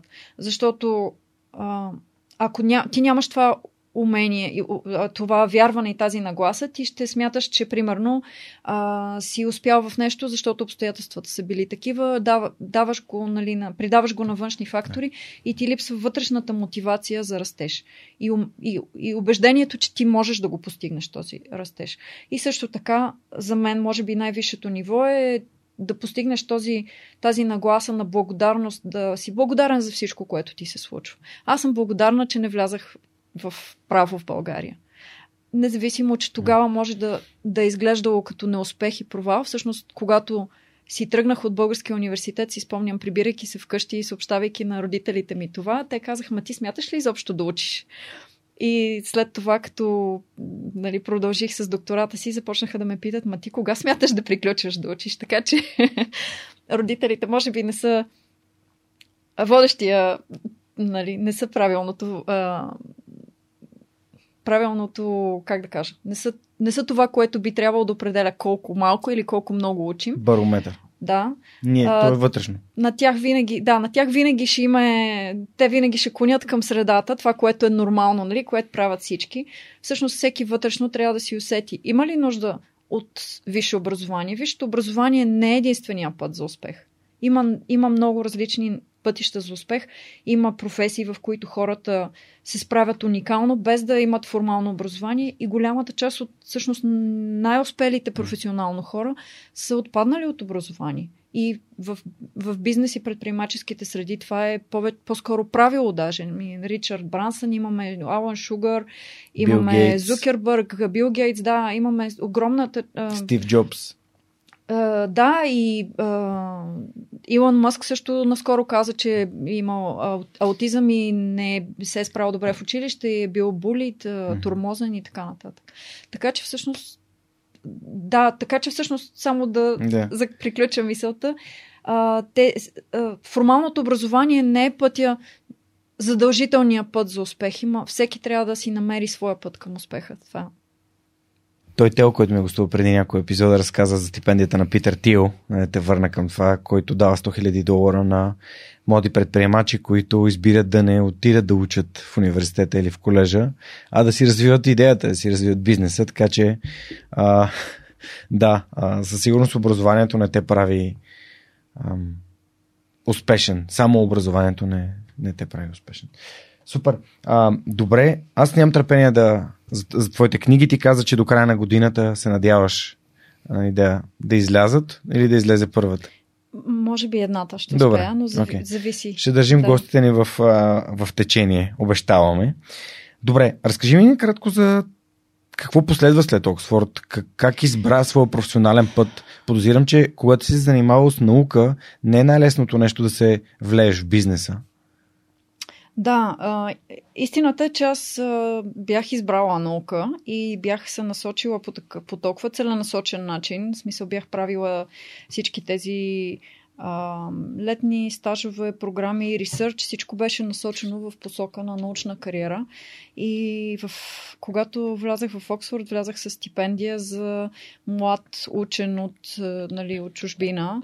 И всъщност това беше стипендия, програма на правителството, която беше за, за крадене на, на чужди а, обещаващи учени. И, и от Оксфорд също имах стипендия, която а, също беше базирана на, на, на научни постижения. И, и, и всъщност нищо не ми е. А, не ме е поколебало или не ме е карало да се замисля, че в бъдеще пътя ми ще се случи по различен начин. Но в процеса на, на доктората ми аз си дадах сметка, че всъщност науката е едно много самотно занимание. А, въпреки, че изглежда кооперативно, а, начина по който се случва тази кооперация не е с много а, много е формална. Хората са много а, предпазливи, когато споделят идеите си за бъдещи неща. А, няма истинския този интелектуален обмен, който аз очаквах да има и да бъде, да има наистина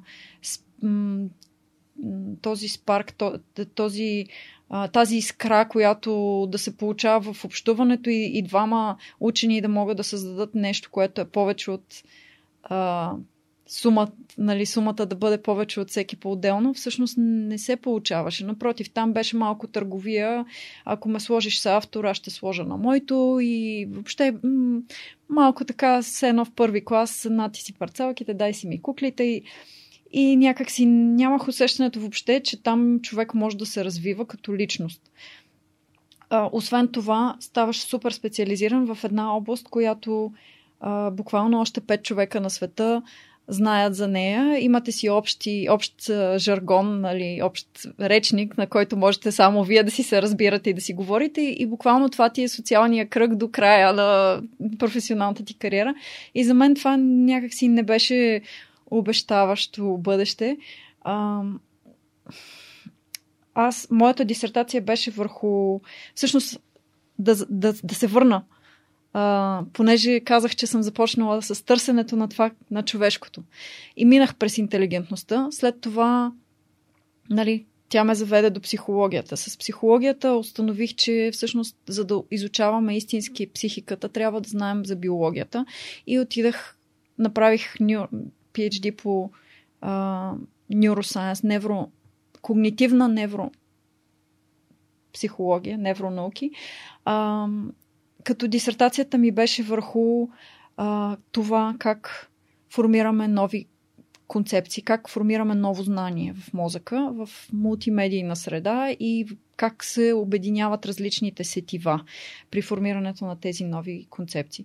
Така че а, и това всъщност има приложение в, буквално във всяка сфера. Така че а, аз започнах да мисля след а, първата година, си дадах сметка, че може би научната кариера няма да ме направи щастлива, защото беше много ограничена като е, възможности за личностно израстване и много а, да, аз мисля, че казах повечето от нещата. А, нямаше, нямаше истинско коопериране, нямаше този Uh, нямаше тази искрица, която на мене ми трябва, за да бъда истински удовлетворена. И си дадах сметка, че може би uh, искам да, да създам. А това също беше голям, голям двигател. Исках да. Резултатите ми от работата да се приложат в истинския живот. Не исках да съм просто изолирана в някаква лаборатория и с петте другарчета, с които си нали, в други университети, които си а, ресърчваме едно и също нещо и да си говоря само с тях и, и реалното общество да не знае въобще за моята работа. А това реално се случва. Това, което виждаме, че 20-30 години по-късно от научни открития, които вече знаем, още не са влезли реално в образованието, примерно, или в приложението си в определена сфера. И и си давах сметка, че аз искам да работя върху аз съм оптимайзър, аз съм човек, който винаги мисли как нещата могат да бъдат по-добре и, мога, и искам да работя в професия, която може да ми позволи това и кандидатствах в Deloitte, където приемах в стратегията а, публична а, обществена, обществени политики и бизнес стратегия. Беше отдела. А, казах, че само там искам да кандидатствам. Те казаха ми всичките ни места са запълнени вече. Ние приемаме само по 20 човека на година. Само от Оксфорд и Кембридж, разбира се. Така си ги подбираме. Обаче за тази година вече нямаме и аз казах, съжалявам, обаче не искам никъде друга, да ще отида в друга фирма. И те казаха, добре, ела при нас и така. И всъщност... Не ходи в друга фирма. Да. така че а, отидах в а, в този отдел и там съм работила доста а, върху м- всъщност неща свързани с, с доктората ми по един или друг начин. Високи технологии, mm-hmm. т.е. дигиталните дигитал, дигитални технологии, дигитално съдържание, как, да, как се монетизира, как се развиват моделите а, за онлайн потребление, всичко се свързано с мултимедиите и нещата, които а, ми бяха същ, същността на дисертацията. От друга страна, тъй като Neuroscience всъщност е в медицинския факултет в а, Оксфорд а, и аз съм правила там доста и анатомии, и физиологии, и неща, които ги правят лекарите. А, така че всъщност в здравеопазването доста съм работила. А, в а, някои от големите ни проекти там са били примерно а, здравната а, здравната каса решава да създаде е, един от най-интересните проекти, може би, беше методология за това как да се финансират от здравната каса лечения за редки заболявания, които от економическа гледна точка нямат, не са изгодни, да кажем. Тоест, ако се построи на чисто на економически принцип, това финансиране не би било би било дискриминационно спрямо хората, само защото имат по-рядко заболяване, от примерно хората с сърдечен проблем, на който аспирина, ефтиния аспирин, донася по-голям шанс да оцелеят, примерно, отколкото едно супер скъпоструващо лечение за редки заболявания. По проста причина, че примерно имаш 20 човека в цялата страна, трябва да развиеш примерно лекарство за тях или, или някакъв тип технология, която да ги лекува и ти пазара ти е 20 човека. Тоест ти трябва да го продадеш на цена 1 милион примерно на човек, за да има смисъл въобще да се развива тази технология. Така че за здравната каса беше много важно да създаде економически стимул за биотехнологичните и фармакомпаниите да, да работят върху такъв тип лекарства, за да няма естествена дискриминация, т.е. да няма никакво лечение за редките заболявания. А от друга страна беше много важно да не е построено финансирането на здравната каса само на економически принцип или стойност за пари, както е тяхната методология, а, за да може да се балансират тези, всички тези фактори и да има и етични съображения и да се вземе под внимание ефективността на самото лечение и всички други неща, които а, всъщност ние трябваше да идентифицираме като важни фактори и важни принципи, да, да формулираме водещите, водещия подход. И това беше абсолютно cutting edge. Mm. Наистина за първи път в света се правеше и работихме с а, специалисти от целия свят. Имаше хора, които бяха по здравна етика, имаше хора, които бяха специалисти по здравна економика. Нали? Те изчисляват стойността, която, на базата на която можеш да, да вземеш решение за финансиране. Имаше е, да, етика, имаше а, всички буквално CEO-та на фарма, големите фарма компании, които в Англия са много голям, а, един от най-големите сектори на економиката. Те присъстваха, имаше представители на всички пациентски организации на такива редки заболявания, лекари, разбира се, специалисти в, в, в тях. Така че, всъщност, много голяма програма, в която беше много важно да вземем всички гледни точки и всички да са доволни накрая.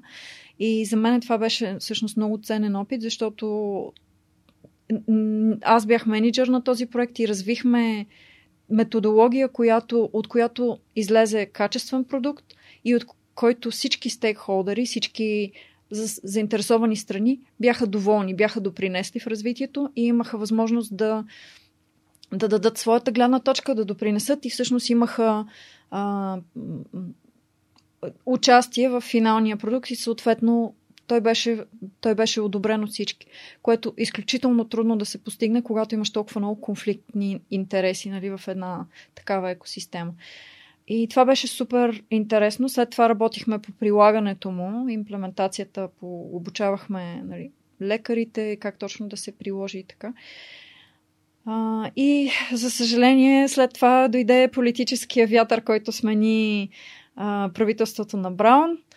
И новото правителство каза, да, работили сме година и нещо върху това. А, супер, супер много енергия вложихме. Той е cutting edge. Щяхме да публикуваме нали, статия за най-добрите практики в тази посока, за да могат и други вече държави да се възползват от това. Обаче сега ще го оставиме нали, да събира прах на, едно, на един рафт, защото политическия вятър се смени и не знаем какви ще бъдат настроенията в новото правителство и, и, и всъщност тази работа, която беше толкова стойностна и толкова много е, е, експертни, експертно време беше вложено на толкова много стотици хора бяха си дали приноса, остана всъщност на заден план. Мисля, че се приложи в един момент, обаче по никакъв начин нито се афишира, нито а, се използва като добра практика, пример за други страни, не се публикува никъде. В един момент малко, може би тихомълком успяха да я промъкнат, защото скоро гледах и видях, че има още онлайн за нея. Но това за мен беше всъщност а, мотивацията, че може би е време вече да потърся нещо ново, защото а, дадах си сметка, че има твърде голямо влияние политиката върху това, което правим или смяната, когато съм работила за а, частни в компании клиенти, там пък смяна на ръководството или, или просто смяна на економическата среда, защото аз бях там точно по времето на а, голямата криза, там 2007-2008 2008 нататък а, с Lehman Brothers и големия краш на а, пазар, ипотечния пазар и всичките неща, които се случиха след това. И всъщност тази голяма среда, тя определяше и начина по който се взимаха решения. Много голяма част от фирмите решиха вместо към растеж и към иновации, към нещата, които мене истински ме вълнуват, да бъдат а, по-скоро ориентирани към нали, да урежем персонала и да съкратим разходите и така нататък. И вече това, са, това е оперативна работа, това не е стратегия. Аз съм big picture thinker. Мисля с визия за бъдещето и въобще не ми беше интересно това. И така някак си това беше всъщност, може би, двигателя на, на това да си тръгна от Делойт и, да, и, се, и също така исках, реших, че в България искам да живея и да създавам стойност и всъщност достатъчно съм научила, може би, вече, за да мога да го, да го пренеса. Точно ще ти задам въпроса защо се прибра в България, но ти изпревари моят въпрос. Ам, да, искам и се повече хора да, да, да разсъждават по този начин, окей, как мога да пренеса стоеността обратно и да допринеса с нея. Ам, и тук може би е добър момент да да разкажеш за нещата, с които се занимаваш след като си се прибрала. А, да, аз съм вече доста години в България. Първото нещо, с което започнах да се занимавам като се прибрах, беше консултантската дейност, защото тогава беше точно а, ръста на дигиталните технологии. Всъщност, моят опит в а, дигиталната стратегия беше много ценен а, и, и тогава започнах да работя на, на консултантски принцип с а, някои от най-големите а, фирми в България и постепенно м- така имах усещането, че този neuroscience опит, който имам и е посоката за мене и че всъщност той би надградил от и това, което аз консултирам фирмите за това как да създадат съдържание, как да създадат най- интуитивната, примерно, навигация или нещо такова, защо да не можем да го тестваме. И в един момент просто инвестирах в тази лаборатория, в апаратура и възможността да се тества в реално време потребителското преживяване, което а, ние сме единствените на Балканите, които правят това. А, и всичко може да се тества. Правили сме вкусови тестове на нови храни, правили сме тестове на образователно съдържание. Работи, работихме с а, а, Националния доверителен екофонд преди няколко години по една тяхна много голяма програма за екообразование. И с идеята, че ако образованието трябва да бъде, да, да бъде универсално за всички деца на всички нива образователни. И всъщност аз обучавах учители за това как, как трябва да преподават тази тема. Тествахме какво всъщност е най-ефективно за децата и на какво реагират те, защото много често тия теми за климата се преподават по много катастрофичен начин. Обикновено учени, метеоролози и разни такива климатолози говорят за тях и казват, нали, до 20 години ще стане, ще се повиши нивото, еди кой си континент ще изчезне, еди кой си град ще изчезне, а, ще свършат рибите, а, няма... А, нещата са много а, в много черни, много кризисни, такива много негативни а, краски се комуникират. Това са факти, това, това е истина. Проблема е, че мозъка Och отрича такава информация. Буквално, буквално я блокира и казва, окей, това не мога да го понеса, защото психологически ще, ще се, се срина и за това и блокирам и ще го отхвърля. То не ми е immediately relevant, не ме касае в, в настоящия ми момент. То вероятно ще бъде за други хора, за след мене или не, мен не ме касае лично, директно и, и просто се отхвърля много лесно такъв тип информация. И затова ние тествахме по какъв начин би трябвало да се комуникира тази тема, за да бъде позитивна, за да бъде градивна, да мотивира децата да се ангажират с нея и да допринасят за нея. И тогава всъщност се зароди тази тема за реплантика, защото а, установихме, че на, по, на, на по малките, по-низките нива в образованието от детска градина и нали, първите класове, има много малко а, съдържание. И учителите наистина те се опитват по всякакъв начин да запълнят тази липса на, на реални хубави материали, които са позитивни, които стимулират тази естествена връзка на децата с природата. И те създават разни, правят хербари и водят децата в планината. Има, има неща, които могат да се направят, но ние искахме да създадем нещо, което буквално да затвърди тази връзка на децата на, с, с природата и усещането, че, че тя е тяхна колективна отговорност. Затова Реплантика е колективна игра, в нея се съдят в дръвчета и поливат се, когато пораснат големи дървета, достатъчен брой и се заформи малка гора, вече започваш да заселваш с животни, които си спасил от други обезлесени райони. И целта на играта е всъщност всеки играч да спаси своите животни пръв и да си да си засади всички големи дървета пръв. Ти носиш играта, може ли да ни я покажеш? Да, и да разкажеш защо е така опакована и всъщност какво е, каква е нали, добавената. Горе има нещо на, самата, на самото капаче. Може да. да го покажеш? На самото капаче, къде е камерата? На самото капаче пише, че с всяка котия от реплантика се засаждат по 10 реални дръвчета. Целта е нали, да финансираме реално засаждане, но и също така образователния елемент, който е в играта. Значи имаме, ето го, колективния елемент. Имаме един разсадник, в който са фиданките и от там всеки може да... Нагоре го покажи, че е малко си извън кадър. А така. Супер. Така.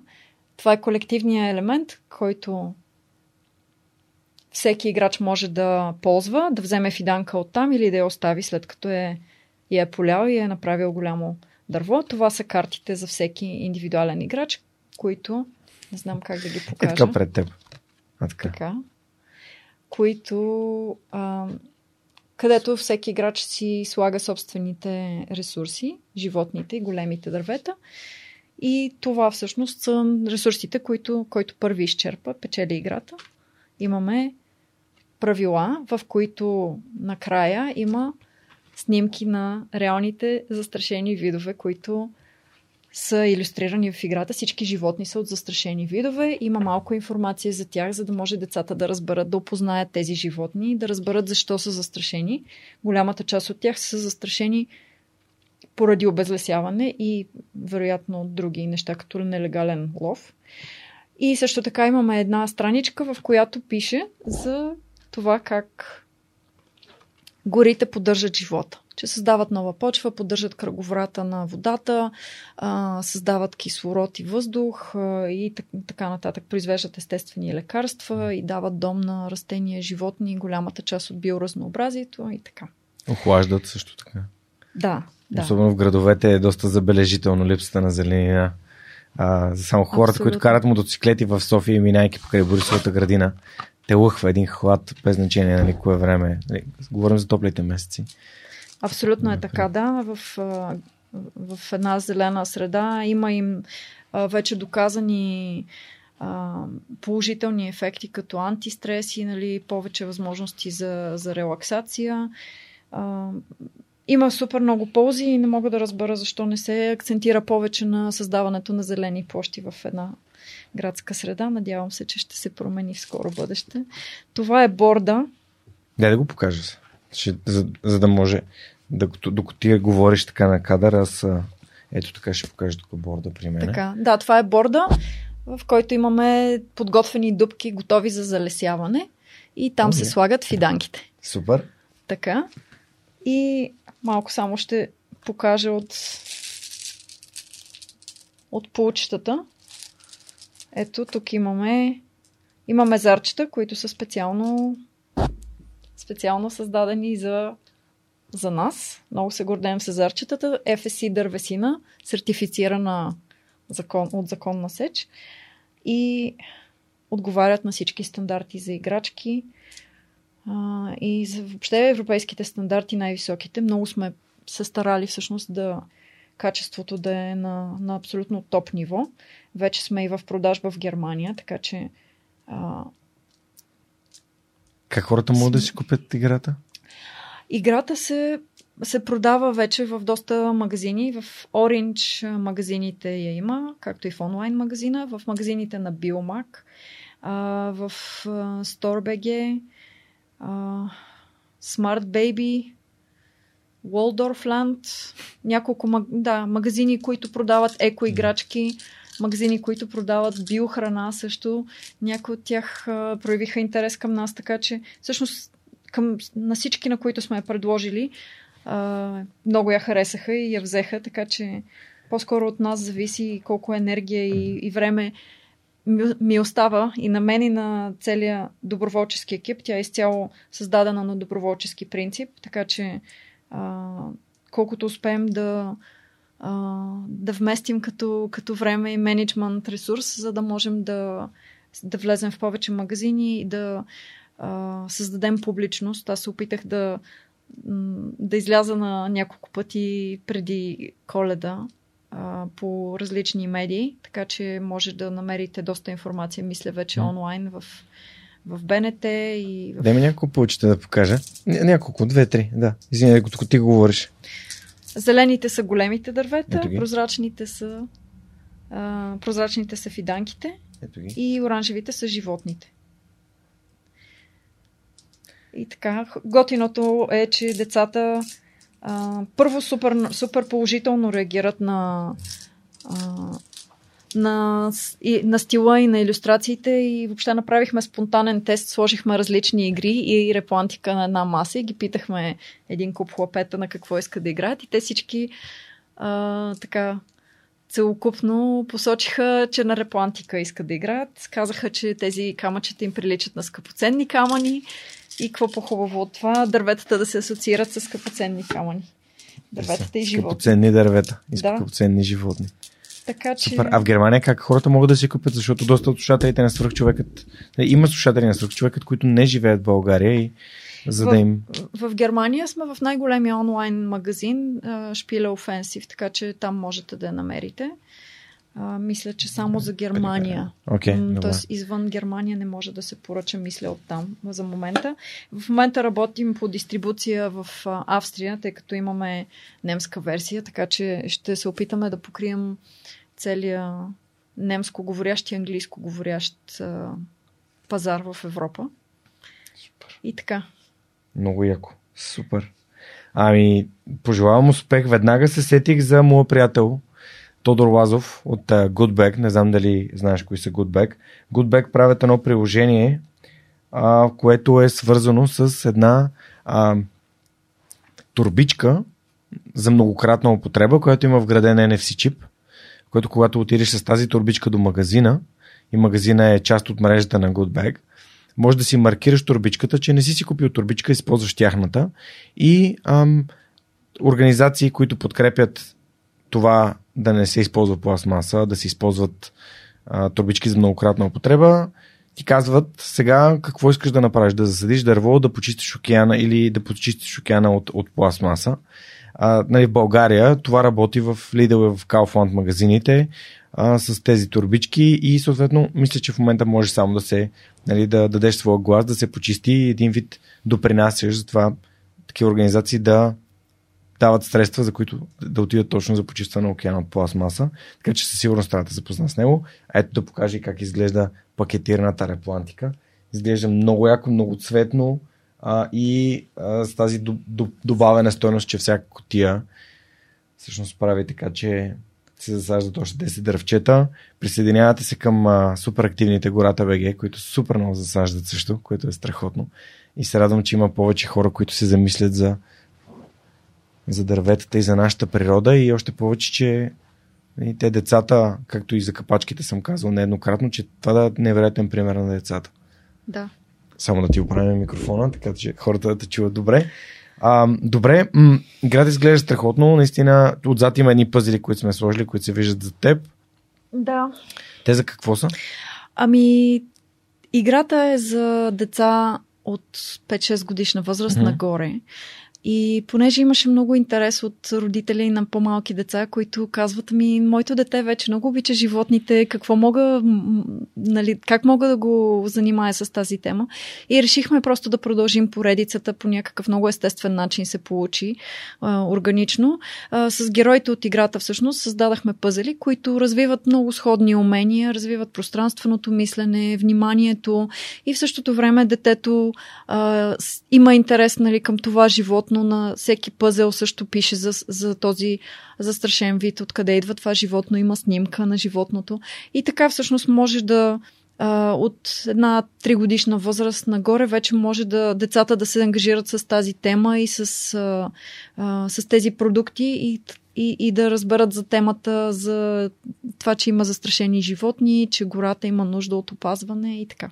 Супер. Ами пожелавам, пожелавам успех и се надявам а, наистина така да започне да става нормално децата да се въвличат в темата колко е важно да си пазим природата и се грижим за нея и да поемем отговорност за нея, а не да си мислим, че а, тя е отговорност на някакви други хора.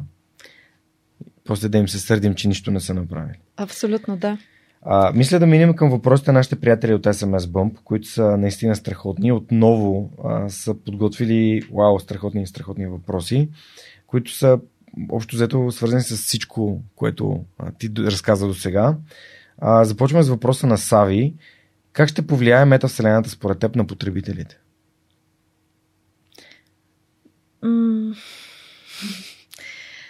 Интересен въпрос. Мисля, че тя вече е повлияла страшно много. Предполагам, че ще продължи този процес. има, всъщност, медиите като цяло, може би, може би трябва да отговоря този въпрос малко по-общо за всички медии, защото аз мятам, че те имат огромна роля в начина по който ние а, си формираме, например, разбирането за това какво е нормално, какво правят другите хора, а, какво е нормално човек да, да прави в голяма част от ежедневието си, на какво си посвещава енергията, времето, вниманието. И всъщност голяма. Фейсбук ни дърпа много а, голяма част от енергията mm. и, и, и времето, и мисля, че това ще продължава а, да се задълбочава. Пристрастеността към Фейсбук има абсолютно същия биологичен механизъм, както пристрастеността към а, наркотици, към mm. захар, към алкохол, към цигари. Е, метавселената не били трябва да е следващото ниво на пристрастяване, т.е. ние, ние да живеем в... Да, защото колкото по, по принцип, колкото повече а, сетива ангажира едно преживяване, толкова по дълбоко то се преработва от мозъка и толкова повече има влияние върху това как се формират нови връзки, как обработваме тази информация, така че според мен ще бъде все повече. Честно казано, не знам конкретната посока, в която ще се развие тази нали, метавселена, какво точно ще представлява. Сигурна съм, че ще ни изненадат неприятно. но те имат психолози, те имат хора като мен, които работят за тях и които търсят механизмите да направят това по-пристрастяващо, по-ангажиращо, по-така да влиза навътре в сетивата, в начините по които ние формираме и знание и разбирането си за света и разбирането си за самите нас. Така че за мен е тези процеси, които вече са твърде, прекалено според мен, а, формиращи и значими, ще продължат още повече. И аз казах, между другото, и в, моя, в моята тет лекция, аз мятам, че е време в образованието да имаме някаква резистентност към това. Трябва да се учи ролята на медиите и в, в обществото и, и, и в нашето формиране на, на мнението ни за нас, на мнението ни за другите, на начина по който общуваме и се ангажираме с обществото и с обществените въпроси. А, но и, и начина по който един човек осмисля нещата не трябва да започва от медиите. Трябва да е започна в образованието преди това. Mm. За да можем, стигайки до медиите, вече да имаме някакво ниво на зрялост и на собствено мнение и на всички неща, за които вече говорихме, за да можем всъщност да сме малко по-подготвени и по-резистентни към всички тия процеси, които, за съжаление, идват. Супер. И това е много добър преход към следващия въпрос, който идва от Димитър. Научавайки повече за поведението на потребителите с новите технологии и подходи, тяхната мотивация и ценности, всъщност какво разбираме? Що за човек е човекът? Ами едно от най-очудващите неща е, че хората са много хомогенни на биологично ниво. Това е едно от големите изненади, защото ако правиш фокус група или анкета или някакви от тези а, по-селф-репортинг методи, такива в които хората си преразказват мнението и преживяванията, а, тогава имаш нали, 10 човека, 11 мнения обикновено.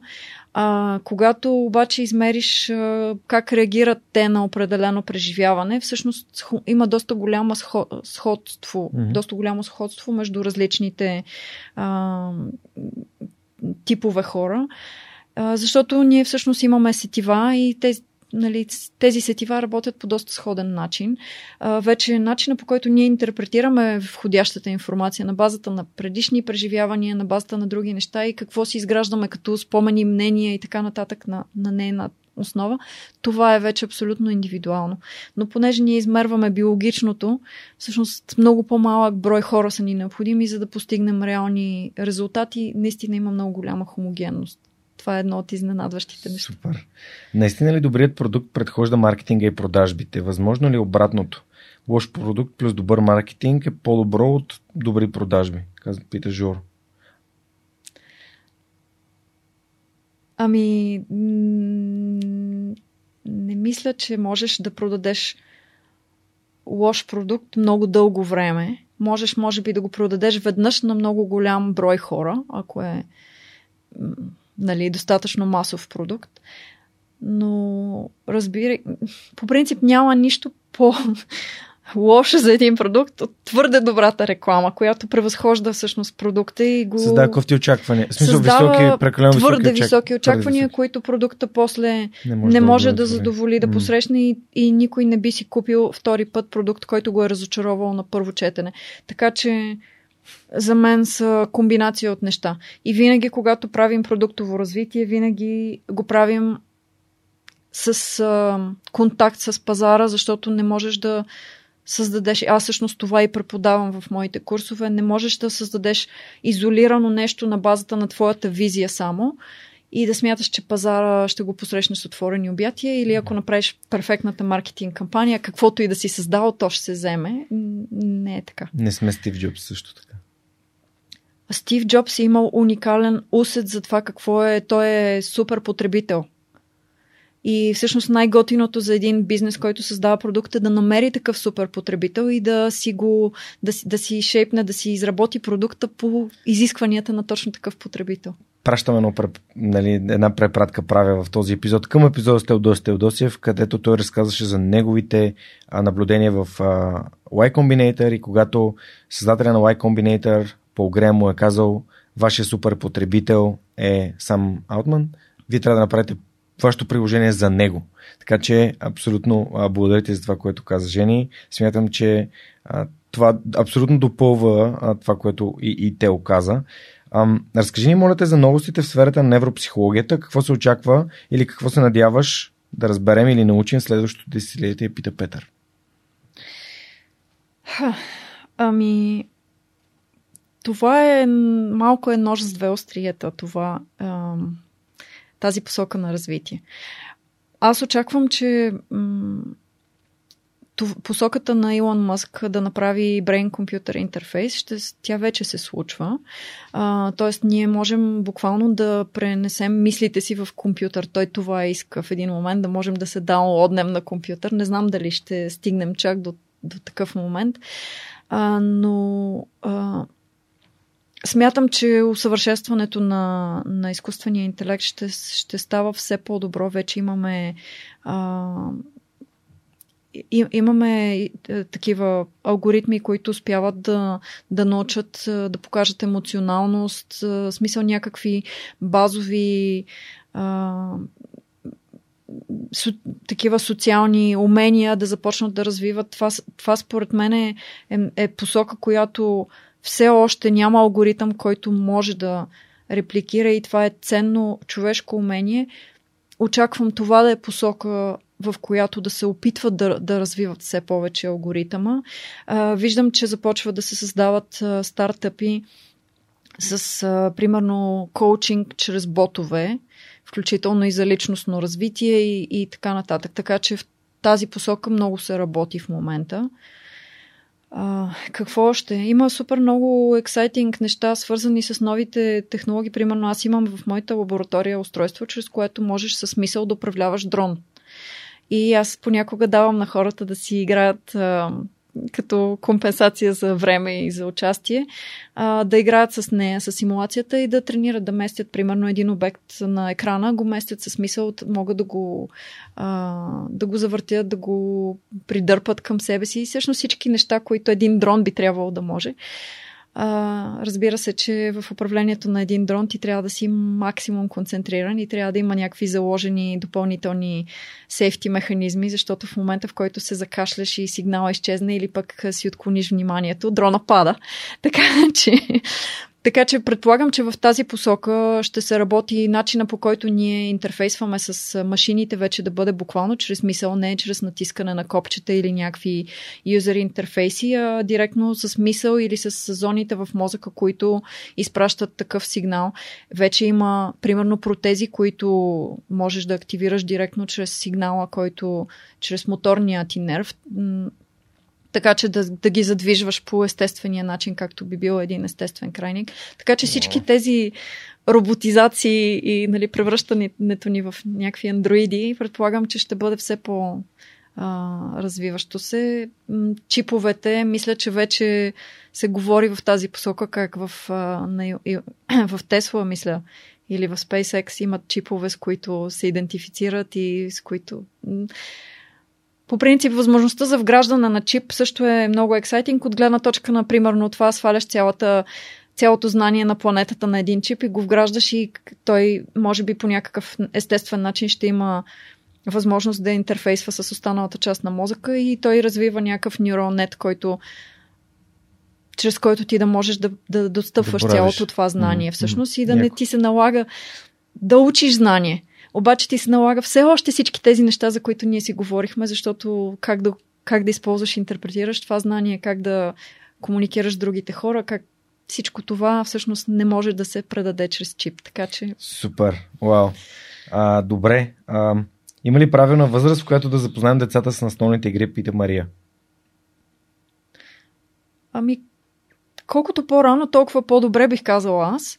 Те развиват хубави умения, но трябва човек да има подбор. А, игри като Не се сърди човече и Монополи, които много често виждам, че са много разпространени, а, не развиват правилните умения. Монополи е била създадена от човек, който да популяризира економист, който е искал да популяризира ипотечните кредити и да, в смисъл, живота на кредит. Това ли искате да научите детето си от малко?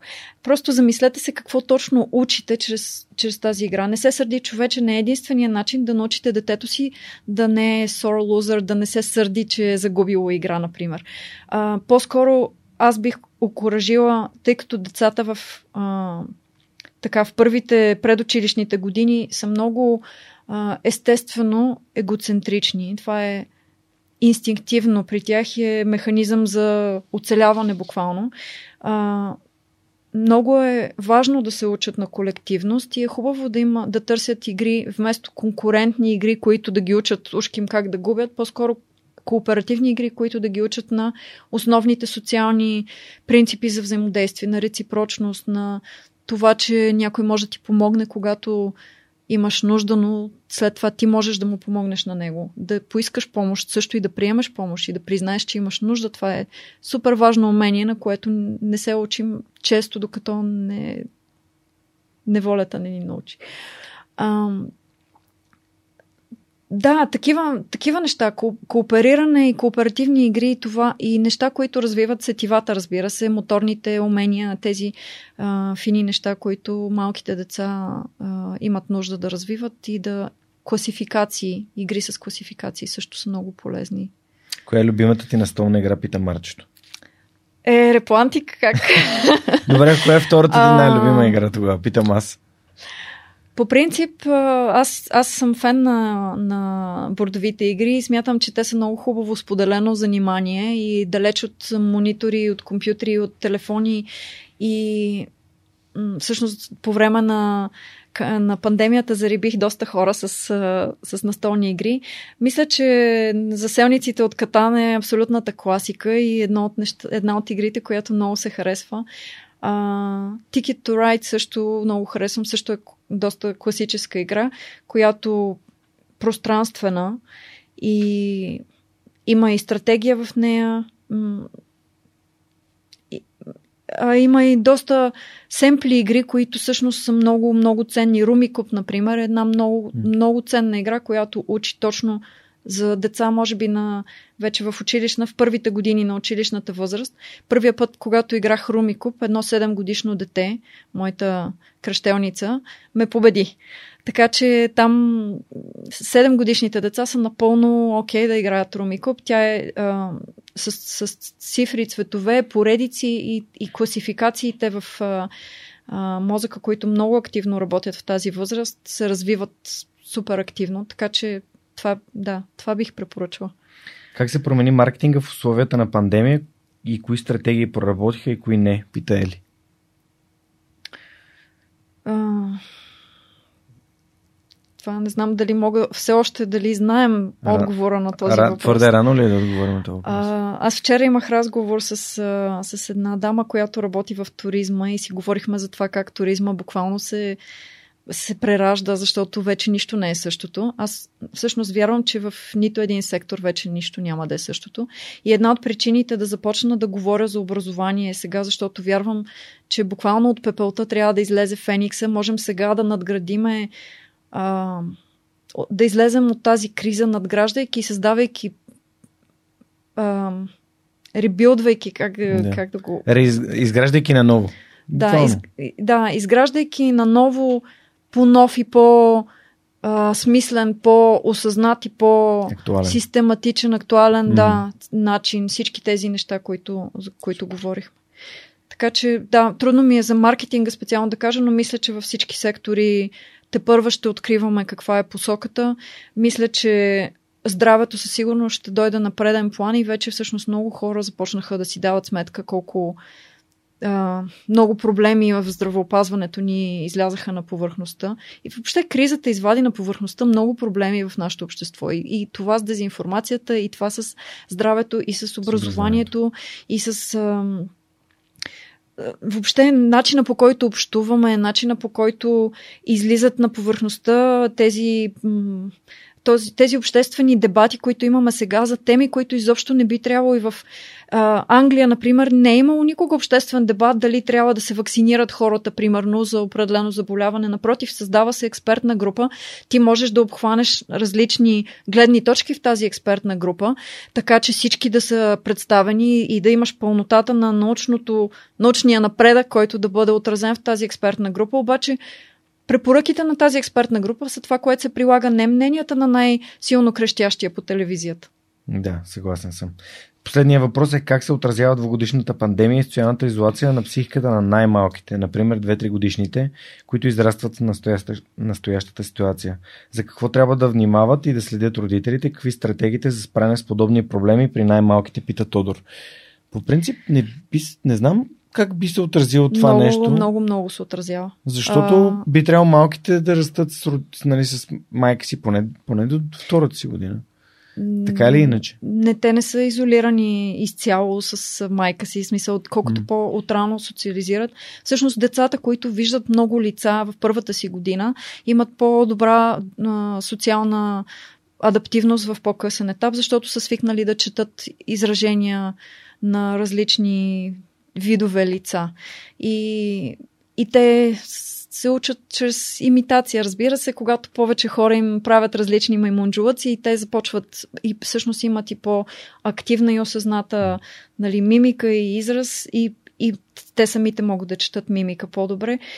А, де, аз, понеже имаме в семейството деца на 2 и на 3 годишна възраст и знам много добре как, как колко силно им се отразява, те нямат възможност да правят тези плейдейтс, нали, да се срещат с други семейства, да комуникират, на, да излязат на площадката и свободно майката да остави детето да се да рови в пясъка и да а, всички и моторните умения и всичко цялата тази свобода, която имахме преди, сега сме изолирали децата. Има деца, които се опитват нали, всичко, което прилича на дезинфектант вече или всичко, което е вертикално буквално им прилича на дезинфектант. И те са свикнали, че примерно другите хора са източник на опасности и зараза и, и, и трябва да се държиме далече от тях. Социалното а, разстояние всъщност се създа, вече е по-голямо, т.е. вече не е метър и 10, както беше преди в нашата на, в, наша, в нашата географска дължина, примерно е вече 1,50 или 2 метра, защото хората смятат, че ги заразяваш с нещо в момента, в който им влезеш в личното пространство. Всички тези неща за мен са, те първа ще откриваме какво, а, какъв им е бил импакта. А, върху, със сигурност социализацията и емоционалното съзряване на децата е било а, засегнато. Виждам в децата че общуването повече с възрастни ги кара да пораснат излишно бързо започват да говорят като възрастни, започват да използват възрастни фрази по-рано. Същевременно не са свикнали, примерно, да, да играят с други деца, да кооперират, да споделят играчки. А, има много социални неща, които се развиват mm. много естествено в социалното общуване с, с други деца на твоята възраст, които сега са им отнети. За децата, които учат в тази среда, сходни неща, плюс факта, че сетивото, единственото сетиво, което е ангажирано е, е, е зрението и съвсем по различен начин се освоява информацията в този формат. Така че много са Вау, а, тук наистина си позволих всички въпроси да прочита, защото всичките бяха много, много силни и ти благодаря, че, че им отговори така изчерпателно. А, това са нашите приятели от SMS Bump, които имат възможност да задават въпроси на, на нашите гости и съответно са един от партньорите на подкаста, благодарение на които можем да снимаме по този все по-качествен начин и все по-дълги епизоди, в които наистина според мен говорим за важни неща. Ако хората, които слушат, се интересуват от това как могат да се присъединят към една компания, която е стартирала в България, част от компания Еднорог а, и всъщност са развоен център на продукта за SMS маркетинг, който се казва SMS Bump, могат да отворят и да разгледат отворените позиции на сайта на SMS Bump на Yotpo и разбира се на джоборда на DFBG, нашите приятели от DFBG, където има не само технически позиции, които са отворени, има позиции за маркетинг и а, дизайн и така нататък. Разгледайте, ако искате да бъдете част от SMS Bump. А, ще се радвам това да бъде а, нашето попутване, станете части задайте ви въпроси към мои, а, нашите гости. И да, благодаря на, на Мишо, на Жоро и на целия екип за това, че подкрепят свърх човека и на, тях, че, и на теб, Жени, че, че отговоря на техните въпроси. Искам да минем към въпросите с книгите, защото са ми важни. Пък ние вече наближаваме третия част на нашия разговор. Моля те, разкажи ми за книги, които на теб сте били полезни, вдъхновили се те, дали сте нещо важно, стойностно и би искала да, разкажеш на повече хора за тях? А, ами, понеже сме на тема образование, може би Кен Робинсън е, е един от хората, които бих споменала. А, човек, който аз си мечтах да, да срещна и да, може би да работя с него някой ден. За съжаление, обаче го изгубихме през преди две години. А, но ако на всеки, който се интересува от тази тема, категорично бих препоръчала неговите книги. Много са вдъхновяващи и има супер много примери, тъй като той е посветил голяма част от работата си и върху интервюране на изключителни хора и дава пример с тях, как са, разви, как са се развили, как са си открили талантите и как а, са се насочили към как училището не им е помогнало да се насочат към това, което са правили в, в бъдеще, по-скоро са успяли въпреки образованието си. А, така че много, много интересен и много заводяващ а, автор, както и има и доста, доста токс, които а, разни, различни лекции, а, който а, разбира английски, може да го гледа в оригинал. Той е супер забавен и а, интригуващ спикър, така че Супер, благодаря ти. А, друго? Ами, какво друго? Аз съм ти донесла а, една книжка за подарък, която а, беше голяма. Всъщност това ми, тази книга ми я дадаха в Deloitte The Strategy Paradox. А, когато само я вдигни да се, да се види. А, която е от, написана от един професор, който разбира се работи за. А, и която м- беше нещо като една от библия, библиите там на, на Strategy отдела, защото всъщност в нея той казва, че а, когато изграждаш стратегия, винаги е базирана на анализ на миналото. Ти анализираш някаква тенденция в миналото и и проектираш какво би станало, ако тази тенденция продължи в бъдещето. Истината обаче, че много често се появяват такива дисруптив събития, които, ам, ко- които непредвидимо а, променят контекста, дали економически, дали социално, като пандемията е Черни един голям... лебеди, да, както Талеб ги нарича. Точно а, такива събития, а, тип черни лебеди, които никой не може да, пред, да предвиди, но те променят пейзажа абсолютно а, драстично. Появата, примерно, на на смартфоните е такава. Появата на дигиталната музика е такава, която Интернет е е съсипала, такава. примерно. Да, която е със- съсипала нали, онлайн а, продажбите на дискова музика, например.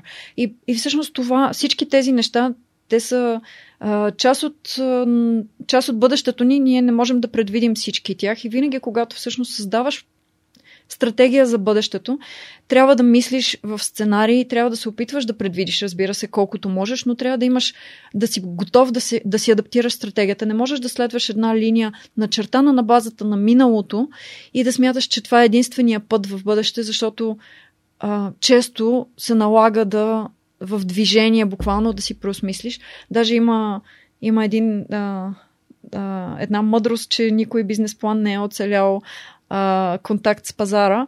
И, а, тоест, важно е да влезеш с бизнес план, с стратегия, с нали, идея какво ще правиш, да имаш всички сценарии, да си предвидил какво ще се, а, как ще подходиш в началото, но също така непрекъснато продължаваш да събираш и да обновяваш. И това е а, вярно за абсолютно всичко. Вярно е и за, и за образованието ми, в което аз съм вградила концепцията на, за образование, в което аз съм вградила такъв селф самоподдържащ се елемент, защото ти трябва непрекъснато да го актуализираш, когато става дума за продукт, когато става дума за, а, за каквото и да е всъщност. Трябва непрекъснато да, да слушаш пазара и да се оглеждаш за такива, за сигнали за такива предстоящи черни лебеди и да се адаптираш към тях. Вау, а, да. А, аз много казвам за думата адаптация, много често я използвам, защото никога всичко това, което чуваме, нали, колкото и да ни звучи като перфектния съвет, всъщност е хубаво да го адаптираме към нашия си контекст. Да, към нас самите. Супер. Добре, ако е книжка, другата книжка, която си донесла? А, другата книжка е една малка закачка. Какво не ни учат в Харвард Бизнес School. Окей, добре. Защото в момента цялото правителство функционира на базата на Харвард Бизнес School. А, но всъщност това е... Harvard Business School и всъщност всички MBA програми, аз преподавам в такава, а, дават а, изключително м, широка мрежа от контакти и дават основата за това, което започваш след това да градиш като знание, като приложения на, на тези теоретични неща, които си получил. Така че а, и винаги, когато даже днес имах такъв разговор, един професор щял да бъде консултант на, на проект на проект практически. И аз казах, супер, той е написал книгата за това, ма защо не намерите някой, който го е правил на практика. Защото всъщност на практика, тази книга е точно за практиката, която надгражда теорията. И какво, примерно, как да преговаряме, как много интересни Мгм. неща са. А, аз преподавам бизнес преговори и това е. И винаги, винаги казвам неща от практиката, защото а, супер е да подготвиш хората с някаква теоретична подготовка, но или да им покажеш как да си изчисляват нали, точката, на която на пречупване, отвъд която няма да, примерно, да, ще, няма да има сделка, но всъщност важно е нагласата, с която влизаш в един взаим, в едно взаимодействие. Това е валидно за всичко. За взаимоотношения, за изграждане, за бизнес контакт, за преговори, за изграждане на лични взаимоотношения също. Нагласата, влизайки с нагласата, че търсиш win-win решение, което печеливша стратегия, която и за двете страни да е добра и че съществува такова, защото много хора в България установявам, че не са запознати с, тая, с тази нагласа изобщо, че има такова. По-скоро нагласата е може би от игри като Монополи, че някой трябва да загуби, за да спечелиш ти. А, те, и то не се търси. По-скоро търсят начини, търсят тактики да прецакат другия, вместо да търсят какво би било стойност за другия и какво е стойност за мене и какво е решението, което обединява тези две решения, нали, тази, тези две разбирания за стойност.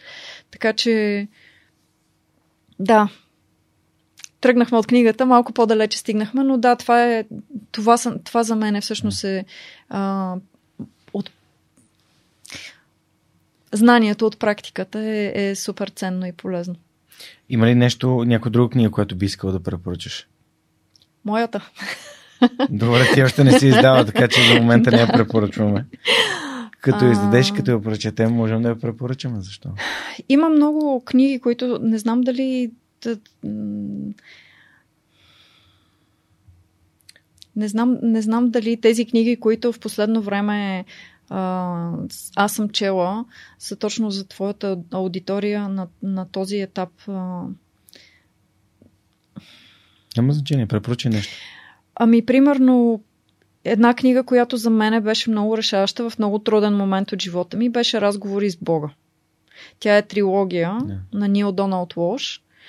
И независимо от това дали човек е религиозен, духовен, атеистичен, тази книга дава нагласата, че ние сме едно цяло и винаги си взаимодействаме по определен начин. И всъщност това, което ти допренесеш като енергия към това общо цяло, по един или друг начин то се връща към теб, от другаде може би. Колкото повече добро създадеш, толкова повече то се връща към теб от другаде.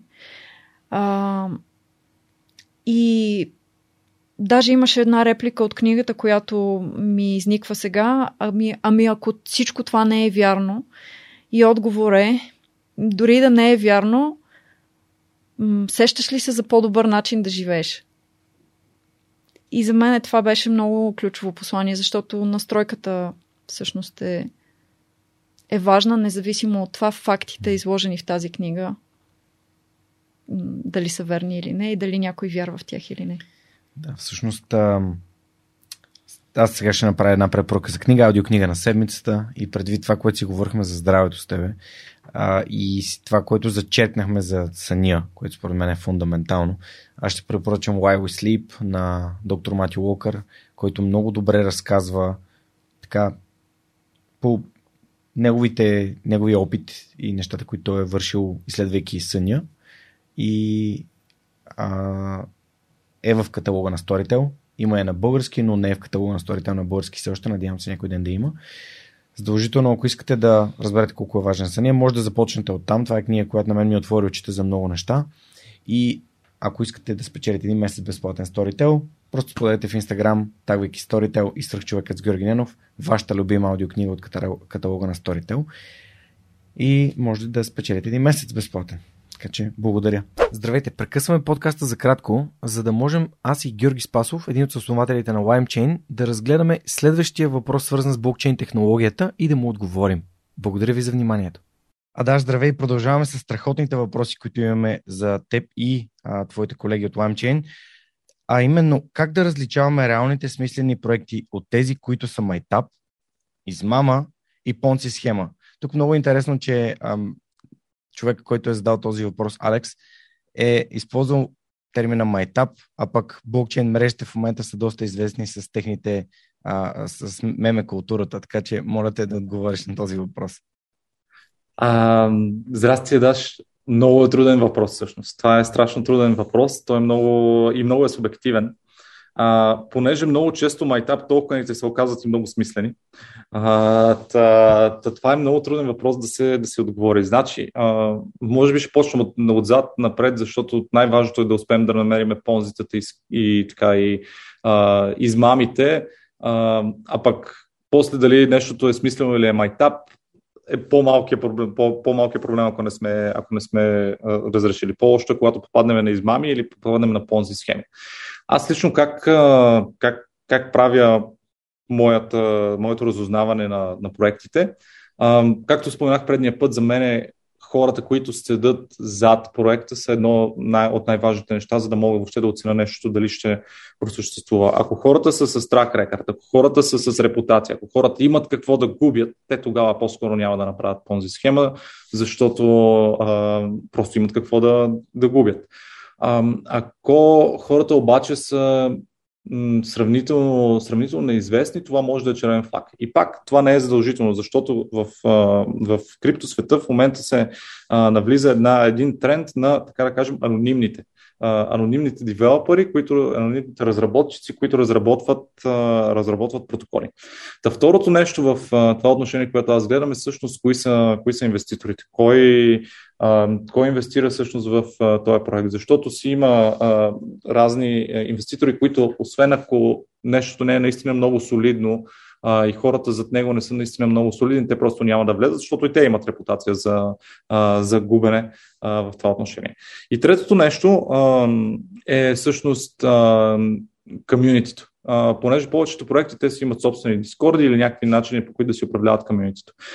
Вайба в самото комьюнити много често показва за какво си говорим. Uh, когато комьюнитито основно говори за цената на токена, защо цената е надолу, защо цената е нагоре и така нататък, а не е фокусирано върху работата, върху добавянето на, на стойност, върху а, дългосрочната визия. Обикновено това също ми е един червен факт, че може би тук нещата не са точно с цел правене на качествен продукт, а може би по-скоро е с цел бърза продажба.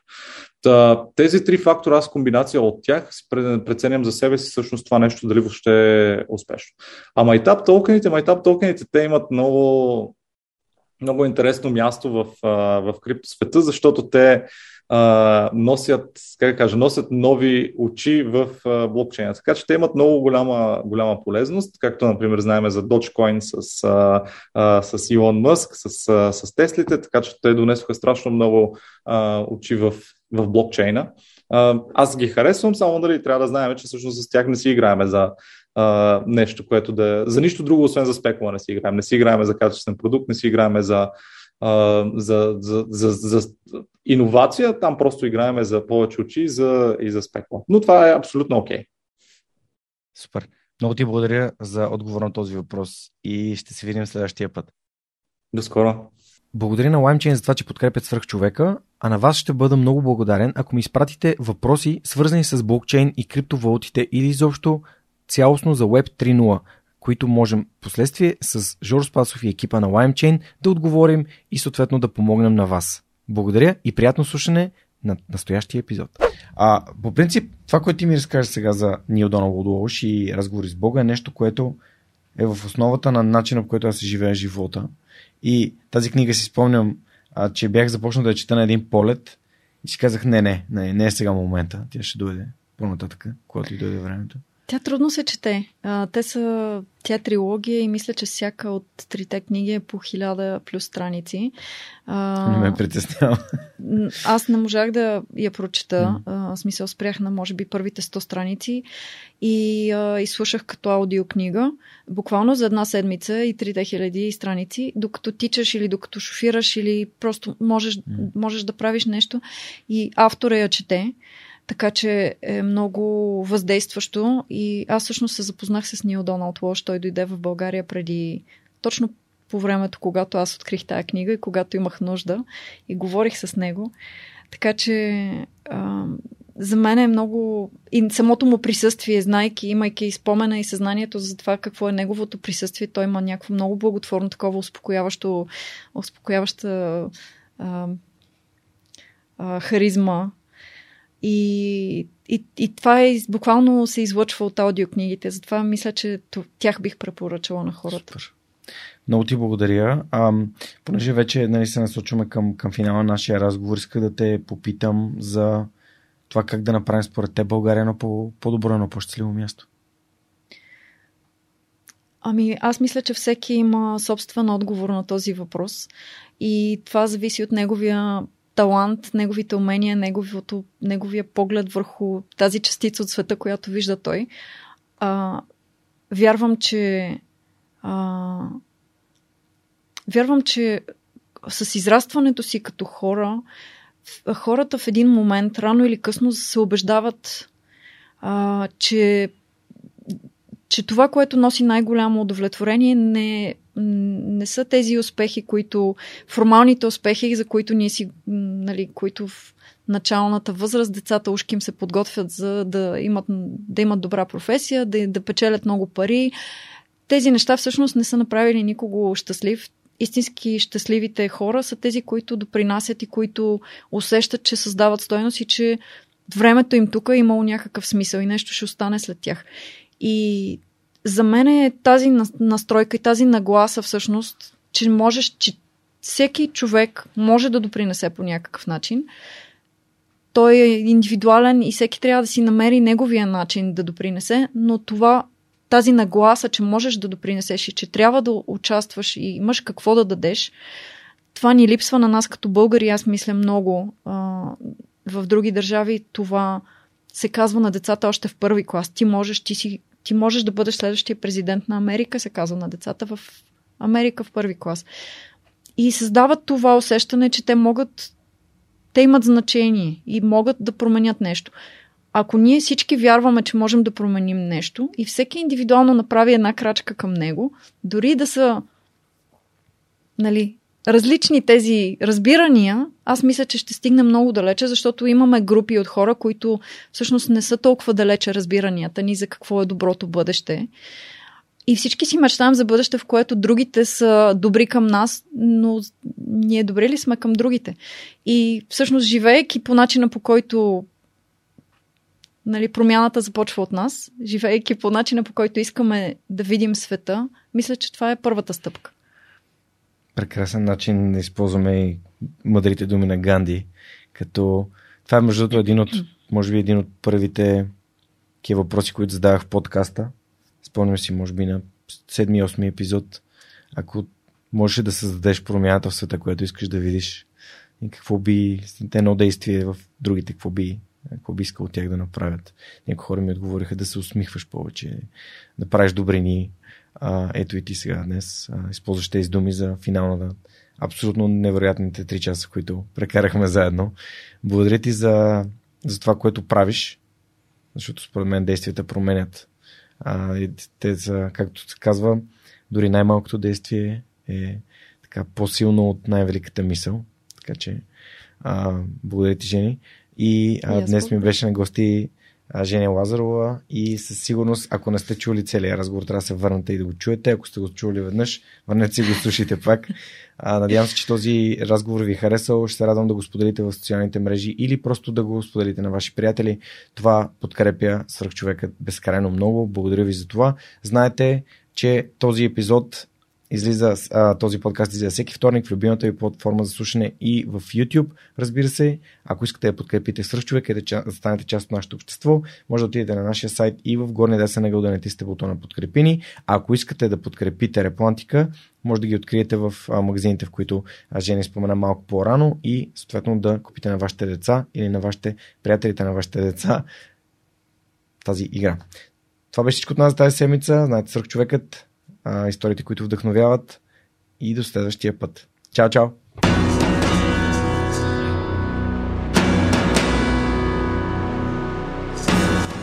Свърх човека достига до вас благодарение на подкрепата и усилената работа на хората от екипа. Това са Анна Мария Ангелова, Анелия Пейчева, Марин Митев, Моника Ангелова, Слав Радоев, Симеон Миронов, Светелина Тотева, Ясен Георгиев, Яница Цонева и Теодора Николова. Този епизод достигна до вас благодарение на подкрепата на патроните на подкаста.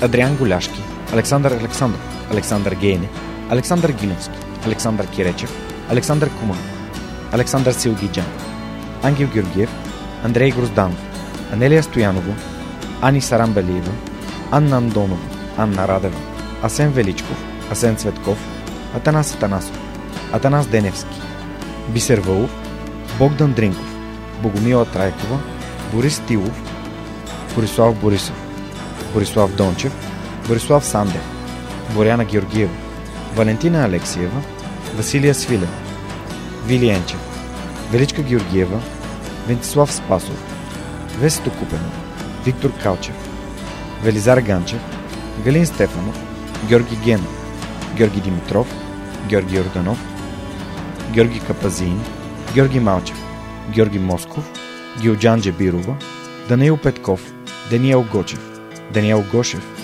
Денислав Здравков, Деница Димитрова, Джанер Кафеджи, Джейн Димитрова, Диана Мечкова, Диана Рангелова, Димитър Дечев, Димитър Димитров, Димитър Колев, Димитър Куртев, Димитър Парушев, Добри Кусов, Евгения Гъркова, Евелина Костадинова, Ели Спасова, Емил Иванов, Емилия Цветкова, Емилиян Николов, Емин Мола Ахмет, Енчо Бой, Живко Джамяров, Живко Тодоров, Захари Захариев, Ивайло Кенов, Ивайло Методиев, Ивайло Христов, Ивайло Янков, Иван Банков, Иван Белчев, Иван Игнатов, Иван Кузманов, Ивелин Стефанов, Игнат Ганев, Илиян Иванов, Илко Шивачев, Ина Тодорова, Йордан Василев, Йордан Димитров, Ирена Иванова, Камелия Танасова, Камен Стойков, Катерина Апостолова, Катрин Стоилова, Кирил Юнаков, Константин Данков, Константин Пеловски, Константин Спасов, Коста Танасов, Красимира Банкова, Кристиян Вълов, Кристиян Иберик, Кристиян Михайлов, Лиляна Батолова, Лиляна Берон, Лъчезар Димитров, Люба Венкова, Люба Ганчева, Любомир Василев, Любомир Киров, Людмил Караулан, Маргарита Троанска, Марин Митев, Мария Дилова, Мария Митева, Мария Тодорова, Марияна Лозанова, Мартин Ангелов, Мартин Бенков, Мартин Петков, Мартина Георгиева, Майя Йовчева, Милена Младенова, Милин Джалалиев, Мими Ридър, Мирослав Желещев, Мирослав Моравски, Мирослав Филков, Митко Василев, Михаил Касапинов, Моника Ангелова, Надежда Гешева, Надя Шумкова, Невена Пеева, Нетко Христов, Нели Димитрова, Никола Томов, Николай Василев, Николай Георгиев, Николай Маринов, Николай Янев, Нида Проданова Йоцева, Октай Чубан, Павел Начев, Павлина Андонова Иванова,